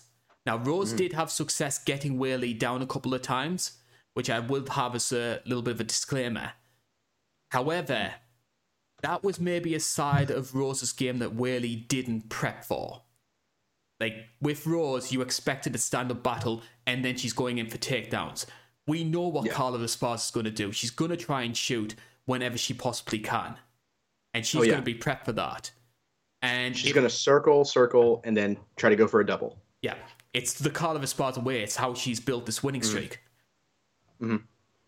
And if there's one thing I have noticed about Carla, because she has had six losses in her career, and the big thing that sort of defines those losses is if she's not able to get the takedowns, especially if she doesn't get them early, she can get a bit discouraged and she panics. Yeah. Like a lot of people forget, if you go back and watch the fight with Joanna, Carla actually got Joanna down very early in that fight. But once Joanna got back to her feet, Carla's body language changed. It was a bit like, oh, okay, uh, what do I do now? I'm not entirely yeah. sure. And when that happened, Joanna started teeing off and she started panicking. Yeah, it's like it broke her, you know. Yeah. Um, and that's that feels very disrespectful to say because we're talking about a champion here, but it does seem like mentally she can be a little uh, shaken. I, I guess would be the and we even saw that with the Alexa Grasso fight as well. First two rounds, mm-hmm. Carla was getting the takedowns. Third round started, Alexa stuffed one, and she started teeing off as well. Nearly got submitted. Mm-hmm. I hate. I know. Yeah, I know. Uh, I know you hate me bringing that one up because Alexa's your girl. It's my girl. Uh, my heart. It, it it hurts, but it's okay. uh, but that third round, you know, Alexa did come back and win it, so I'm, I'm happy with it. Yeah. I would be interested to see what was to happen if Carla was able to get the takedown on Weili, because the one thing I did notice from Weili in the Rose fight, I think Rose won that fight personally, and I think the way Ro- mm. Rose won that fight was she was being a lot more active off her back. She was trying to throw submissions. She was trying to work sort of elbow strikes to make it a little bit difficult, trying to scramble for position. Weili seemed a lot more content to stay on her back. And I'd be interested to Just see hold. whether or not she she sort of closes that hole in the game, or whether Carla is able to grind her out, stay in full guard, and end up sort of sneaking these rounds. Because in theory, Carla only needs three takedowns to win this fight. Yeah. Yeah, in theory, that's technically all she needs. With that and some control time, which she's going to get if she gets those takedowns. Uh, I, I wonder two things. If I remember correctly, I remember Rose swept Weili at one point, but I'm trying to remember. Didn't Weili sweep her back later on in the fight? Um, and I because I, I, wonder what what the bottom game is for Weili Zhang. What if she does get taken down? what options does she have? Does you know is her whole game plan to not ever be taken down? Because you have to, in my mind, I think you prepare for the, the worst. Like, what if I get a kick caught? I get taken down. Um, so I'm kind of curious what the plan is and what the skills are there. Um, that being said, uh, I I really hope she's evolved her game. If she do, if Weili, let's say Weili wins the, the grappling, the wrestling exchanges, and she's the one who's in the top she was just very, very much just holding Rose uh, and uh, allowing Rose to kind of, you know, be the busier fighter from the bottom um, for the most part. I, I, I wonder if there's any evolution in that aspect of her wrestling, but definitely an it's that that's an interesting one of her because like the her adding just the wrestling and grappling game to her already good striking base makes this one uh, a little like almost infinitely more interesting. Yeah what can Carla Esparza do in the stand up? Maybe not so much to try and hurt Weili. I don't think anyone's expecting Carla Esparza to turn into Wonder Boy. But can she mm. do anything to maybe throw Weili off guard to set up these shots? Uh, well, we, we know that Weili has uh, had an issue. I, I, I, noticed it in the Joanna fight. I think it was the most recent one, but I might be thinking of the first one. Uh, but definitely in the first Rose fight, where uh, it, you can definitely mix her up. It seems like by attacking low or faking low and going high. Um, I could see an Esparza trying to maybe like whenever she's faking a double hands drop, like a left hook, and then maybe into a clinch, and then try to clinch against the cage, try to work for a takedown from there. I could see that working. I think a lead left hook for her would be great. Um, be careful overshooting it because it'll, it'll, leave you open for a, a, counter, but that's with any big shot like that. Um, that's that's something I think I could see her throwing a lot though is uh, trying to maybe trying to utilize a lead left hook off of uh, faking double legs and everything like that. Faking any level changes into punches is great. Um, another one too is if like if they're clinched and she feels like she's going to lose positioning, she could just kind of you know like a I forgot who there was a fighter who always oh it's funny it's Leon Edwards uh, who always elbows on the on the exit of a clinch, and I think something like that could benefit her as well. I think uh, oh we're leaving the clinch exchanges, let's throw an elbow, and then maybe I can elbow or throw a punch into another level change and just stay on her. Any kind of striking that's going to allow her to close the distance or stay on top of Weili Zhang um, is going to be very, very beneficial for her. I would be very worried for Carla if it does stay in the clinch. I think that's one of Weili's biggest strengths. Um, I think she's gonna have to. She's gonna have to. I, I can see something actually, and I hate to say this from an entertainment perspective. I can see something similar from Carla's point of view, similar to the second Rose fight, staying on the outside mm. and then trying to shoot in to get these takedowns. Where I think it could be different though is I think Rose was very willing, for whatever reason, to sit back and just sort of play into her game. Weili's going to be trying to go forward a lot more. Yeah, it's uh that with the with the Rose fight, both of them were totally content with just circling each other and uh, putting us to sleep. Uh, but uh, Zhang Weili is not going to do that. She's going to be very aggressive. Uh, she isn't like an entertainer like we say with like Chandler or Gaethje, but uh, she's aggressive. You know, there's a difference in that, and uh, I think I'm very curious uh, how the footwork is going to work under pressure. The sights, the the lateral movement. Um, that's that's definitely something that is going to be. Uh, that's a very interesting wrinkle added to the potential fighting on the feet if there is any striking on the feet. Yeah.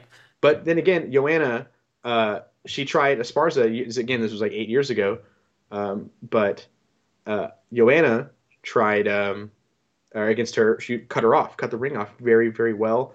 If I remember right, uh, Weili with her kicks and her hooks, she's very good at cutting the ring off. If I remember correctly, so that could be a very, very big, you know, weapon against Esparza here. Most people are picking Weili to win this one. Do you share the sentiment? I, I do. Uh, I think I think she's going to have the strength advantage, and I really like her training with Cejudo. I think the improvement she made in her wrestling game with Cejudo is astronomical. I never thought of her as uh, a great, a good wrestler offensively um, until after like the second Rose fight. I was like, oh, whoa, this just came out of nowhere, and uh, it was fantastic. I thought, and I, I think I have to wonder if she's been training with him still. I wonder if we've had any more leaps and improvements. Um, if not, I think where she was at in that second Rose fight, uh, I think she still has the tools and the the strength to get a win here. I, am going to say her by I could see a unanimous decision or perhaps even uh, a stoppage if she does mentally shake uh, Esparza. I'm going to say a second or third round stoppage for Weili.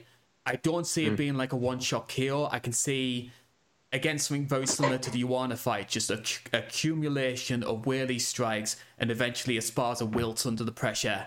And uh, I was going to say Big John, but he's long retired. Like Herb Dean jumps in and says that's enough. Herb Dean would stop it the round after, but yeah. yeah, they'd be announcing it. They'd, like when they're uh, uh, what's it called? Another ref would be announcing, getting ready to lift the hands up, and Herb Dean's going to stop it then. And he still gets massive cheers. Like the the casual fans love Herb. He's got a look to him, you know. He has a, a unique look, uh, an iconic look, honestly, and uh, he used to be pretty good.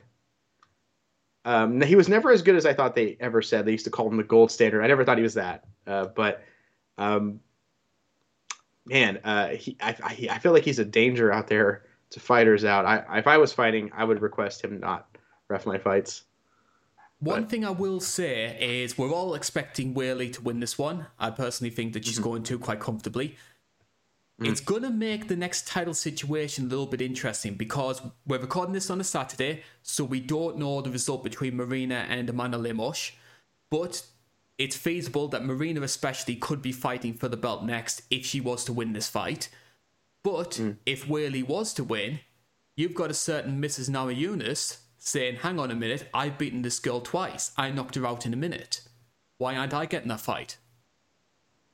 Yeah, I thought it was really kind of. I, I only, I only reason I think they didn't make it a trilogy fight for uh, Esparza is because of how bad the last fight was from an entertainment standpoint. Was they were like, well, normally we just give you this, uh, you know, give you this fight back because it was close, I, I guess. Uh, that's a hard one to score at, at the very least. And um, I think from an entertainment standpoint is the reason they didn't give her the Esparza rematch. I definitely think the argument would be there for uh, Zhang Weili and Rose 3. But man, I, I feel like Marina Rodriguez, I feel like she's been number one contender for over three, four years now. Uh, obviously, that's not the case. I think it's been closer to a, a year and a half. But come on, it's uh, just give her a shot already. She's she's beating everybody else. Yeah, and I think this division, as much as I do like the strawweight division, we do need new blood fighting for the belt. We can't just keep having the same four or five names fighting each other all the time. It's it reminds you of Pantoja at flyweight. Yeah. Yeah, like do a T is what it reminds me of. Main event time. We're going up to the middleweight division, and the title is on the line. Israel Adesanya is making his sixth title defense, and he's going to be taking on an old rival of his, the number four seed Alex Pereira. A lot of fan support Israel Adesanya, widely considered at one point to be one of the more popular champions in the UFC. People courting him as the next Anderson Silva, all these highlight reel knockouts. But in recent weeks, in recent months, that support has waned a little bit. He's been criticized by a lot of fans for having a safe fighting style. Uh, we used to call this like Tim Sylvia syndrome, where a fighter would be incredibly explosive on the way to the title. And once they actually get the belt, their main focus becomes not wanting to lose it rather than trying to win. Is Adesanya a victim of Sylvia syndrome? Absolutely. Uh, he's uh, he's definitely got that Tim Sylvia syndrome. I've actually never heard that. I love that. That's genius. Um, he's he's suffering from a bad case of it. I think personally. Um, that being said, uh, it's very easy to understand. I think why he has a fan base. Uh, I know a lot of people who I'm not calling them out, but I know a lot of people who don't watch the sport and they love Israel Adesanya. Why? Because they like the they like the same bad animes, the, the same you know they. Uh, I mean, I like the Undertaker walkout personally, but uh, but they love the the stupid Naruto run and all that. And uh, me with my old jaded self, I'm just sitting there like, ah, oh, Naruto, Cowboy Bebop instead. Uh. But I they they love all that. They love his uh, you know uh, like pop culture references and stuff like that. You know, um, and uh, they they like and he honestly is a very, when he is throwing kicks and punches, um, he's very smooth and that is very uh, appealing that a guy can move like the way he does uh, when he is fighting. So they love Izzy, um, but I don't think they've ever actually watched a full fight of his besides the Yan fight for this select group of people.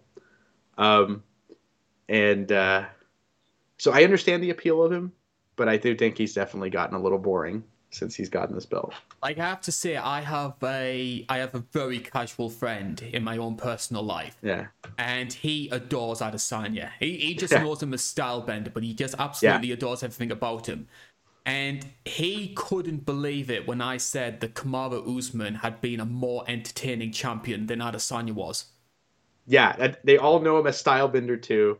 Uh, I, I have the one friend in particular I'm talking about uh, is uh, I, I, have a couple friends that like that love Izzy. One friend in particular, at least he's seen Izzy fight multiple times, and he goes, "Oh, that was kind of boring, but I still like the guy." That's fair. But I have one friend in particular who I don't think's ever watched a fight, and uh, was trying to tell me why Izzy dominated Yan. I'm like, I with some of the outlandish things, but they love Stylebender, and I, I definitely get it. And it's very alarming when you tell them uh, like, oh no, like he's he's kind of boring. What? How? He walked out like the Undertaker though. Did you watch the rest of the fight though? Like people were leaving the stands in that Cannonier fight. Like it, it, it reminded me of that Tyron Woodley thing uh, where it was uh, Dana White crit- critiquing the Demian Maia fight. People don't want to watch you fight. That's a problem. But uh, when people were walking out of the the Cannonier thing, Um, and I think it's been one of the factors in the UFC making this fight. Because Alex Pereira is a guy who's fought Adesanya twice in kickboxing. Uh, he won the first f- fight by decision. A lot of people argue Adesanya won that one.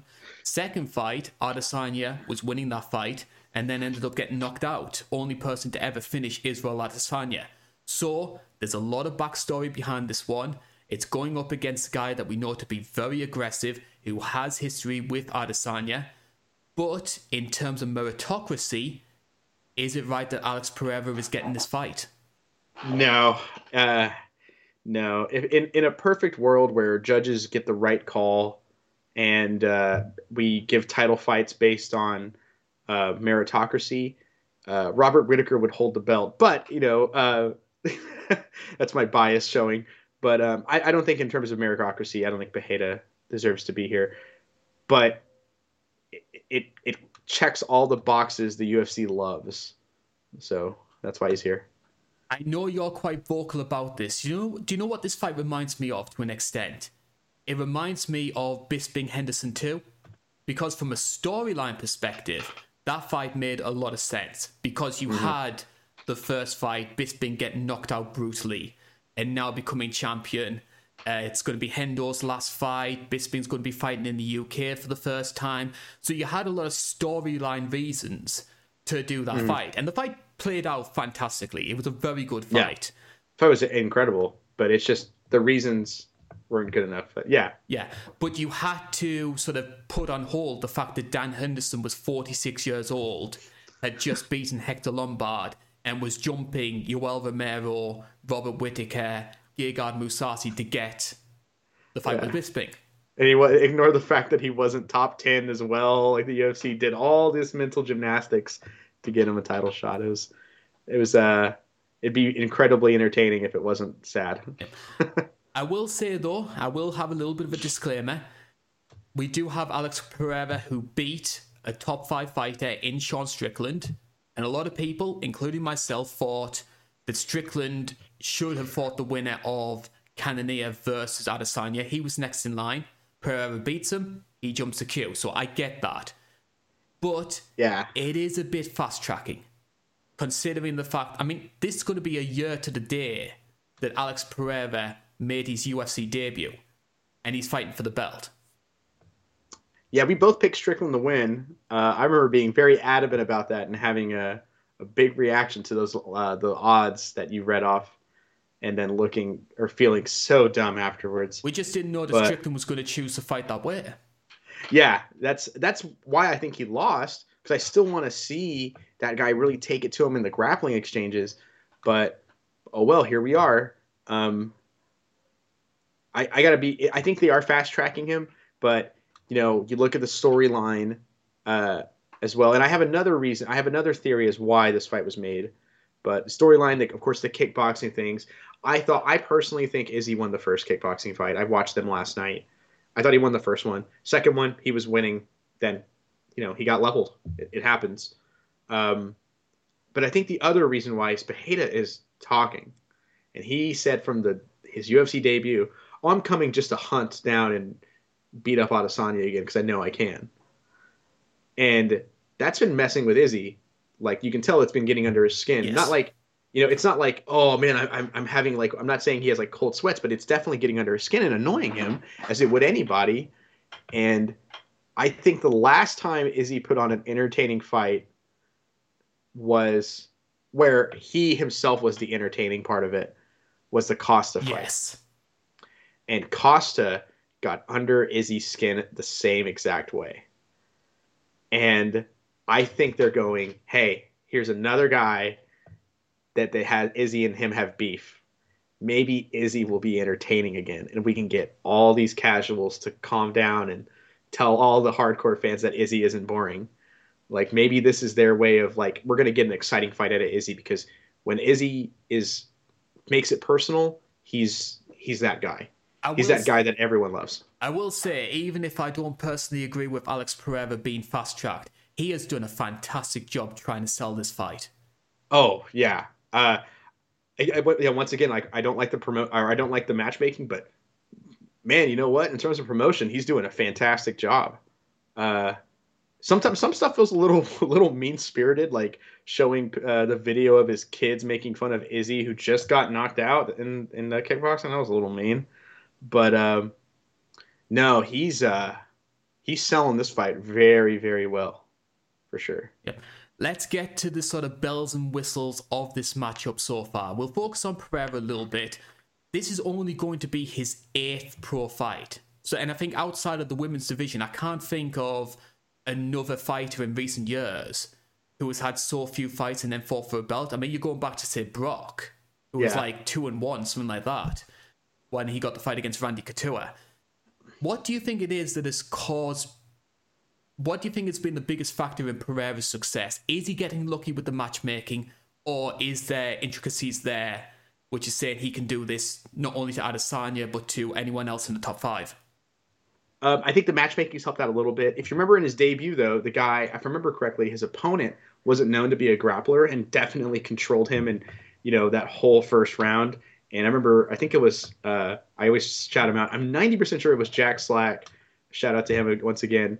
That said, uh, like, oh, I bet you he's going to be the type of striker to run out and flying knee, and he did, and it won the fight. Like, and he goes, Slack and is one of the best the- in the business. Oh yeah, he's fantastic. I think he even put out a tweet. He goes, "I'm not a I'm not a psychic. I was a just I'm just a clown that likes to joke. It just happened to be, be true." And uh, yeah, and you know he, he won with the flying knee, which is a great, as we've said before many times, uh, against level changes. Um, and then he fought. It was Bruno Silva, if I remember correctly, and that was always going to be a striking fight. And he did a fantastic job at controlling the striking and kind of playing his own game. Definitely utilizing his kickboxing experience to just kind of control and dominate the whole fight in the striking department, uh, while still having that great power. Um, and then Sean Strickland didn't wrestle him, and uh, threw lazy jabs out and got clobbered by the that money left hook. Walking Um, down, hands beside his waist. Just he reminded me of like the stance, and I like Sean Strickland as a fighter. The person, no comment, but um, uh, it reminded me of that uh, that I, I think it was uh, I- Ilya McFarlane when she fought the the woman who just showed up. Soccer mom. Yes, I, I didn't want to say it, but yeah, the soccer mom that just showed up and she she's coming out throwing punches like that with her hands like right here. Definitely the Sean Strickland did against uh, Pajeda, but I um, I think he's he's obviously very good, and I think you can make the argument that he is the best striker in MMA. Uh, I think the argument is somewhat there in terms of prestige and just how well he has looked in the striking. Like he has looked basically untouchable so far in the UFC in the striking department. Um, and it's the power we'll as well. Like his left hook, especially. Like there was that clip going around online of him versus Bruno Silva, and I think Silva's the one who's like putting the pressure on him. And then there's just this sort of like sneaky left hook. It doesn't look like anything, and then you just Mm-hmm. sort of see Silva just sort of like rock, rock backwards. Yeah. To say, "Whoa, what's what's going on here?" yeah, Silva had like was pretty animated facially in like the in like replays of that fight because he gets touched and it's like that didn't look like it had a ton of power on it or oomph, and it, maybe it just landed right. It's very spooky. That's like what my dad would say. He's like very spooky kind of power to him because it feels almost like supernatural. How he touches you and you just go, whoa, whoa, this guy hits like that, and that was, you know, it, it missed me and I'm concussed. You know, it feels like tons of power on him, and he is massive. Uh, seeing pictures of him, I honestly question the pictures of him training next to other fighters. I go, is this guy getting photoshopped to be looked bigger, or is he actually that big? He looks like a monster to the Like- point where I There's a picture. I wonder if he's gonna make and, weight. um, there's a picture of him and Glover together, and Glover's like been a 205er all of his career, and he's Yeah. even bigger than Glover. yeah, Glover fought at heavyweight back in the day, like I, I think years ago, and yeah, he's bigger than Glover. It is that is a scary, just large guy that's somehow fighting at 185. Um, big, big dude, spooky, supernatural power, quick. He's got some speed to him. Obviously, he's very quick. Uh, if you watch his kickboxing, again, that left hook for for Strickland did come out of nowhere uh, in terms of speed. You know, uh, I remember I remember not seeing the punch, but seeing Strickland's head get, you know, nearly knocked off his shoulders. I remember not.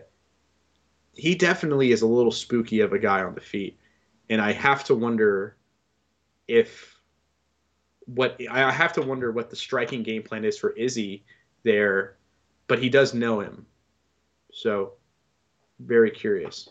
I can see a lot of lateral movement from Adesanya. I think he's definitely Hmm. going to be playing the the matador to his bull, trying to sort of dart in and out, stay on the outside. Um, I think Izzy does take some time finding his entries, and a lot of people maybe don't follow the sort of intricacies of the sort of striking side of things and just thinking, why isn't Adesanya throwing? I think one of the things that Adesanya has done in this sort of title vein is he's only going to press forward when he feels comfortable doing so. So he's going to wait for the perfect entry. And yes, that's going to take a bit of time. It is effective though when he does it. the big thing for him is uh, is is when guys pressure him. If they have a pre- if they pressure him with calculated pressure, uh, or your head is like Marvin Vettori and just impossible to dent. Uh, he does kind of slow down a little bit, you know, like against Vettori, he realized he's just going to break his hands instead of, uh, you know, instead of hurting him. Um, so he kind of he'll slow down a bit, but whenever uh, he's allowed to lead the dance. He'll he does a ton of feints, and if you bite on it at all, he knows he can. He knows what options he has available to him. He's very uh, like his brain and the striking is like a computer. It's he's very very intelligent, very calculated, um, and in, in the one fight uh, that I can definitively say uh, he lost the striking to uh, was uh, the Yan. I thought he did lose the striking to Yan uh, because Yan didn't fall for any of his feints. Yan just flat out said, "I don't care," to his feints and just ignored him. And, and I think that kind of froze Izzy, like Elsa. Yeah, frozen like Elsa. I remember um, that. And the other thing that Yan did as well, which I think Alex Pereira might try and utilize in his game, he took away Adesanya's leg kicks. Mm-hmm. Check them all, and that's a big weapon of Izzy. That's that's like Izzy's third jab because he'll use an inside low kick uh, based on what angle he wants to go to, and he'll use an outside low kick as a way of kind of keeping you in place. And that's like you know one of his bigger long range attacks for him that are almost a little non-committal for him, and taking them away kind of takes away setting the dinner table for Izzy in a sense a lot of people have put forward this idea as a possibility. I'm going to put it forward to you. There are legitimate question marks about how good Alex Pereira is off his back. The only loss mm-hmm. of his MMA career, which was a long time ago, I want to stress that, uh, mm-hmm. came when he was taken down and ended up getting submitted. Do you think we're going to see Adesanya try and utilize some grappling in this fight? Yeah, I actually do. Uh, I I could see it.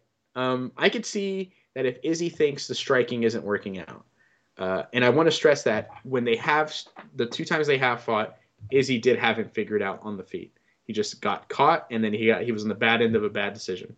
It, it happens, uh, but you know he did figure him out. If it isn't that way for him now, you know I think whenever you are the guy who loses or or was struggling in the rematch, I think you have the advantage because, uh, as you pointed it out, it's like have knowing the test, the quiz answers uh, ahead of time yes. on a game show. Uh, for me, it's like well, the winner. Uh, what's what's the winner do? I got to just do what I did last time. That's what I have to do again. And uh, the loser goes, well, here's all the things I can improve and not, so I can beat what he did last time. It's a little uh, kind of very lopsided in rematches. Um, I, and funny enough, despite the fact that Pereira's up 2-0 on him, I think Izzy has that advantage. He knows what to expect more than and how to play around it. I think he can if the striking isn't going his way, I'd imagine he's like, okay, I, I can take him down. I gotta stay on the outside, avoid a knee or an uppercut, and I can maybe clinch up, I can get a trip. He's been MMA experience is huge here, and I think he I think he definitely can. I, I think he definitely I mean honestly Kelvin Gastelum, it's really hard to take Izzy down. So obviously he works his wrestling. And Kelvin Gastelum nearly got put in the triangle choke by Izzy in their fight, in their masterpiece of a fight. So he clearly is working on his grappling. He isn't just a striker. Uh, I could definitely see him pulling it out if he needs to, and uh, maybe getting a win here with it. You imagine Adesanya winning this fight by submission? Uh, I, I want to know what happens uh, to Twitter and uh, all the casuals' head if uh, Adesanya shows up and Jake shields him for five rounds. Yeah, like that would be that would be sort of like in terms of the UFC, that would probably be one of the worst case scenarios because they've set up this fight in terms of the opponent, in terms of the marketing, in terms of the style of fighter. They're mm-hmm. basically mm-hmm. trying to force Izzy and saying you will have an entertaining fight. Yeah, and then he Jake shields him. Like, ex- like that's I'm kind of hoping for that because I'm maybe becoming an anarchist and I want the world to burn. Uh, you know, like this is my revenge. I want for the judges, you know, taking the belt from Whittaker or not giving the belt to Whittaker again. But uh, uh, I think that sounds really funny. I don't think it'll happen for the record, but uh, I think that'd be really funny. I would love to see Twitter and Dana White just Dana White would no longer be Dana Red. He'd be, oh man, he would probably just explode. Honestly, if that happened, it's going to be interesting to see, regardless of who wins, in terms of what happens to the middleweight division. Because, my personal opinion, I think middleweight is a division which is really struggling for top names right now. And I mean, if Pereira was to win, then it's a given that he's going to be fighting the Whittaker versus Costa winner. Absolutely. Yep. And personally, I think Whittaker's going to win that one. I have legitimate questions if that fight was to happen, Pereira versus Whittaker. My personal opinion, I think Bob wins that one comfortably because I think Bob yeah. has the grappling game to neutralize what Pereira could do on the feet. Oh, absolutely. Uh, I spoiler, I'm picking Izzy to win this fight. Uh, I think Izzy and Whittaker are just going to beat everybody until they get too old to beat everybody. I, I'm I'm really worried for the future of the middleweight division. Because if Izzy was to win, then who are you going to go for afterwards? Because you can't really give Whittaker a third fight because mm. Izzy's 2 0 up. What, do you go with Strickland if he beats Cannonier? And that's I a guess. hard sell given what happened to Sean Strickland against Pereira. Yeah. I guess you would have to pitch it as oh, oh, oh he, he just got caught. It happens. Anyways, let's move on. Um, but man, I this division's in trouble. Uh, funny enough, we really need an Edmen Shahbazyan comeback. We need that fresh blood. Where's where's Darren Till at? Darren Till needs to straighten up and get rid of these injuries because we need something in this division. Because, I mean, like, the, when I think of the top contenders, I think of uh, Marvin Vettori. Uh, he just got smoked by Whittaker really bad, and he's lost two to Izzy. Okay, uh, Robert Whittaker. Well, he's lost two to Izzy. Uh, Paul, he has to beat Whittaker. Tough task for him, and he's lost to Izzy. Um, okay, Yoel Romero. Well, he's gone. Uh, like who? Like Derek Brunson. Uh, he's fought both. He's been finished and knocked out in the first round against Izzy and Whittaker. It it feels like it's a two man show, and I, I don't know for any weight class. As as impressive no. as both guys are, it's not yeah. it's not entertaining to see. I know it, it's. Oh man, I thought of a horrible idea, but it might it might happen in the future. I think there's there might be one guy to add a bit of excitement to this division. Don't you put that evil on me. and he just missed weight at 170. he just I just now thought of it. Like he just missed weight at 170. Uh, his name rhymes with uh, Hamzat. yeah, uh, yeah, it's yeah, that's like the only guy I could think of to maybe add something to this division. And it's funny, I'd still pick him to lose against these two guys. We need to start the Dricus uh, du Plessis train. yeah, actually, I like that guy. He's flailing maybe... arms, flailing arms his way to a title fight. Yes.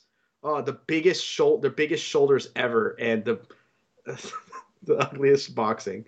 Maybe Roberto Soldic, he'll maybe he'll go to middleweight if he comes to the UFC. That'd be exciting, actually. So you're picking Adesanya to win this one? Yeah, I think he's going to stay on the outside and uh, make this a boring five round fight. I I can see something similar to what we saw in Glory in the second fight. I think hmm. Adesanya mm. is going to have a lot of success in this fight, but that power of Pereira is something ridiculous. Like, I'll put it this way: I'm going to pick Pereira to win this one by finish, mm-hmm. but I don't want people to use this as an indicator that Alex Pereira is a better fighter than Adesanya, if you know what I mean. Absolutely. The reason I'm not picking Pereira is I'll be outright and honest and how the reason I'm not picking him to win is there there there seems something so innately wrong with the idea of Alex Pereira walking in and becoming champion like this. Yes. Yeah. It, it, it I don't know why it irks me the wrong way. It doesn't feel right. But then again, I'm sure that's how I probably would have sounded uh, to the idea of Brock Lesnar's fighting Randy Couture. Ugh, I probably sound the same way. And on that cheery note, it is all the time that we have for the UFC 281 preview show. Joe, it's been an absolute pleasure once again for you to take two hours out of your life to ramble on about sports. Um, if people want to hear more of your sort of ramblings, where's the best place to go to?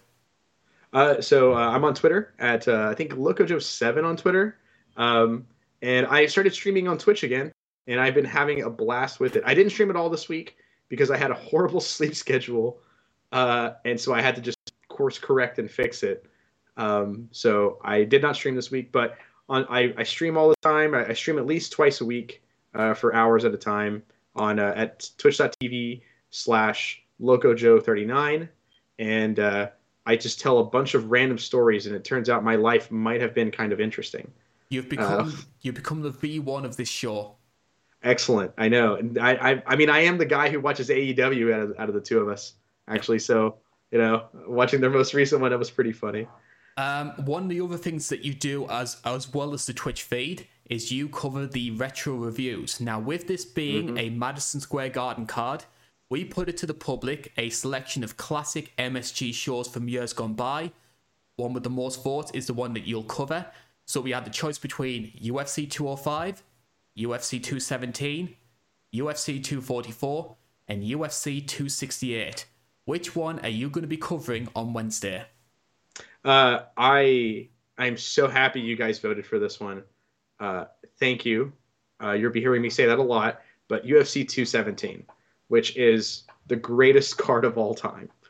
Uh, I can firmly say that. Now, I've always maintained it, but rewatching it again, oh, such a great card. It is a fantastic card. I have to say a big thank you to uh, for you to choose that one. And December's card is going to be an interesting one as well. Now, as things stand, the light heavyweight title is going to be on the line. Jiri Prochazka defending against Glover Teixeira. So we're going to be celebrating one of light heavyweight's all-time greats. So Joe, who are we covering and what is the shortlist? The Iceman's coming out to play or whatever uh, the tap out guys did for him. That's not one of the choices. no, thank thank the Lord for that one. But uh, yeah, it's uh it's Chuck Liddell fights, classic Chuck Liddell fights, uh, which is great. That's a guy I, I grew up watching as well. Um, remember being like a little kid watching them and going like, oh, this guy Mohawk looks a little weird, but man, this guy's cool. Yep. And your nominees for your classic Chuck card, we selected four of them. So your choice will be either UFC 47, which is his first fight with Tito Ortiz, considered one of the MMA's biggest grudge matches at that point. So it'd be good to see a, an old school card potentially. UFC 52, where Chuck finally wins the light heavyweight title up against Randy Couture, also features Matt Hughes versus Frank Trigg, one of the great comebacks of all time. UFC 66, the first million buy pay per view in UFC history, which was Chuck's rematch against Tito Ortiz. And UFC 79, where Chuck picks up the final win of his MMA career in an epic war against Wanderlei Silva. I made my vote, guys. Get out there and vote. I'm very curious to see what you think. Certainly uh, so. I won't. I won't say what I voted for out of bias, but uh, yeah, I have no shame about bias. Um, I, please choose UFC 269 when you get the chance. Oh. just don't make me watch the Tito Ortiz, Vladimir Matyushenko, and we got and we're cool. Also, ne- please never make me watch Conor Aldo. Uh, I'll be drinking in that retro review. If you do desperately want Joe to cover something, though, I think they've got themselves some ideas with you saying that now, Joe. You can yeah. do so on the Patreon page. Uh, you can make a nomination, and Joe will try and do his best to get that to you at ever, any point that he can. We've actually got one Patreon nominee, which we will try and get to at some point. Yeah. Uh, if, I'm okay with revealing it if you are. Um, I think we'll let the audience wait on that one for a bit fair enough. Shout out to him, uh, to uh, the our our beloved patron who went ahead and donated for us. That was fantastic. Yep. Super cool. I'm fairly certain he's watching the show, and I'm fairly certain as well that you have enjoyed it. So thank you very much for tuning in. We've been rambling on for nearly two hours now. I desperately need to go to the toilet, so I'm going to be wrapping it up here. Uh, mine, my name's been Carl Bainbridge. That's been Joe Neal. We Thank hope you, you enjoy UFC 281, and we'll be seeing you again in a month's time.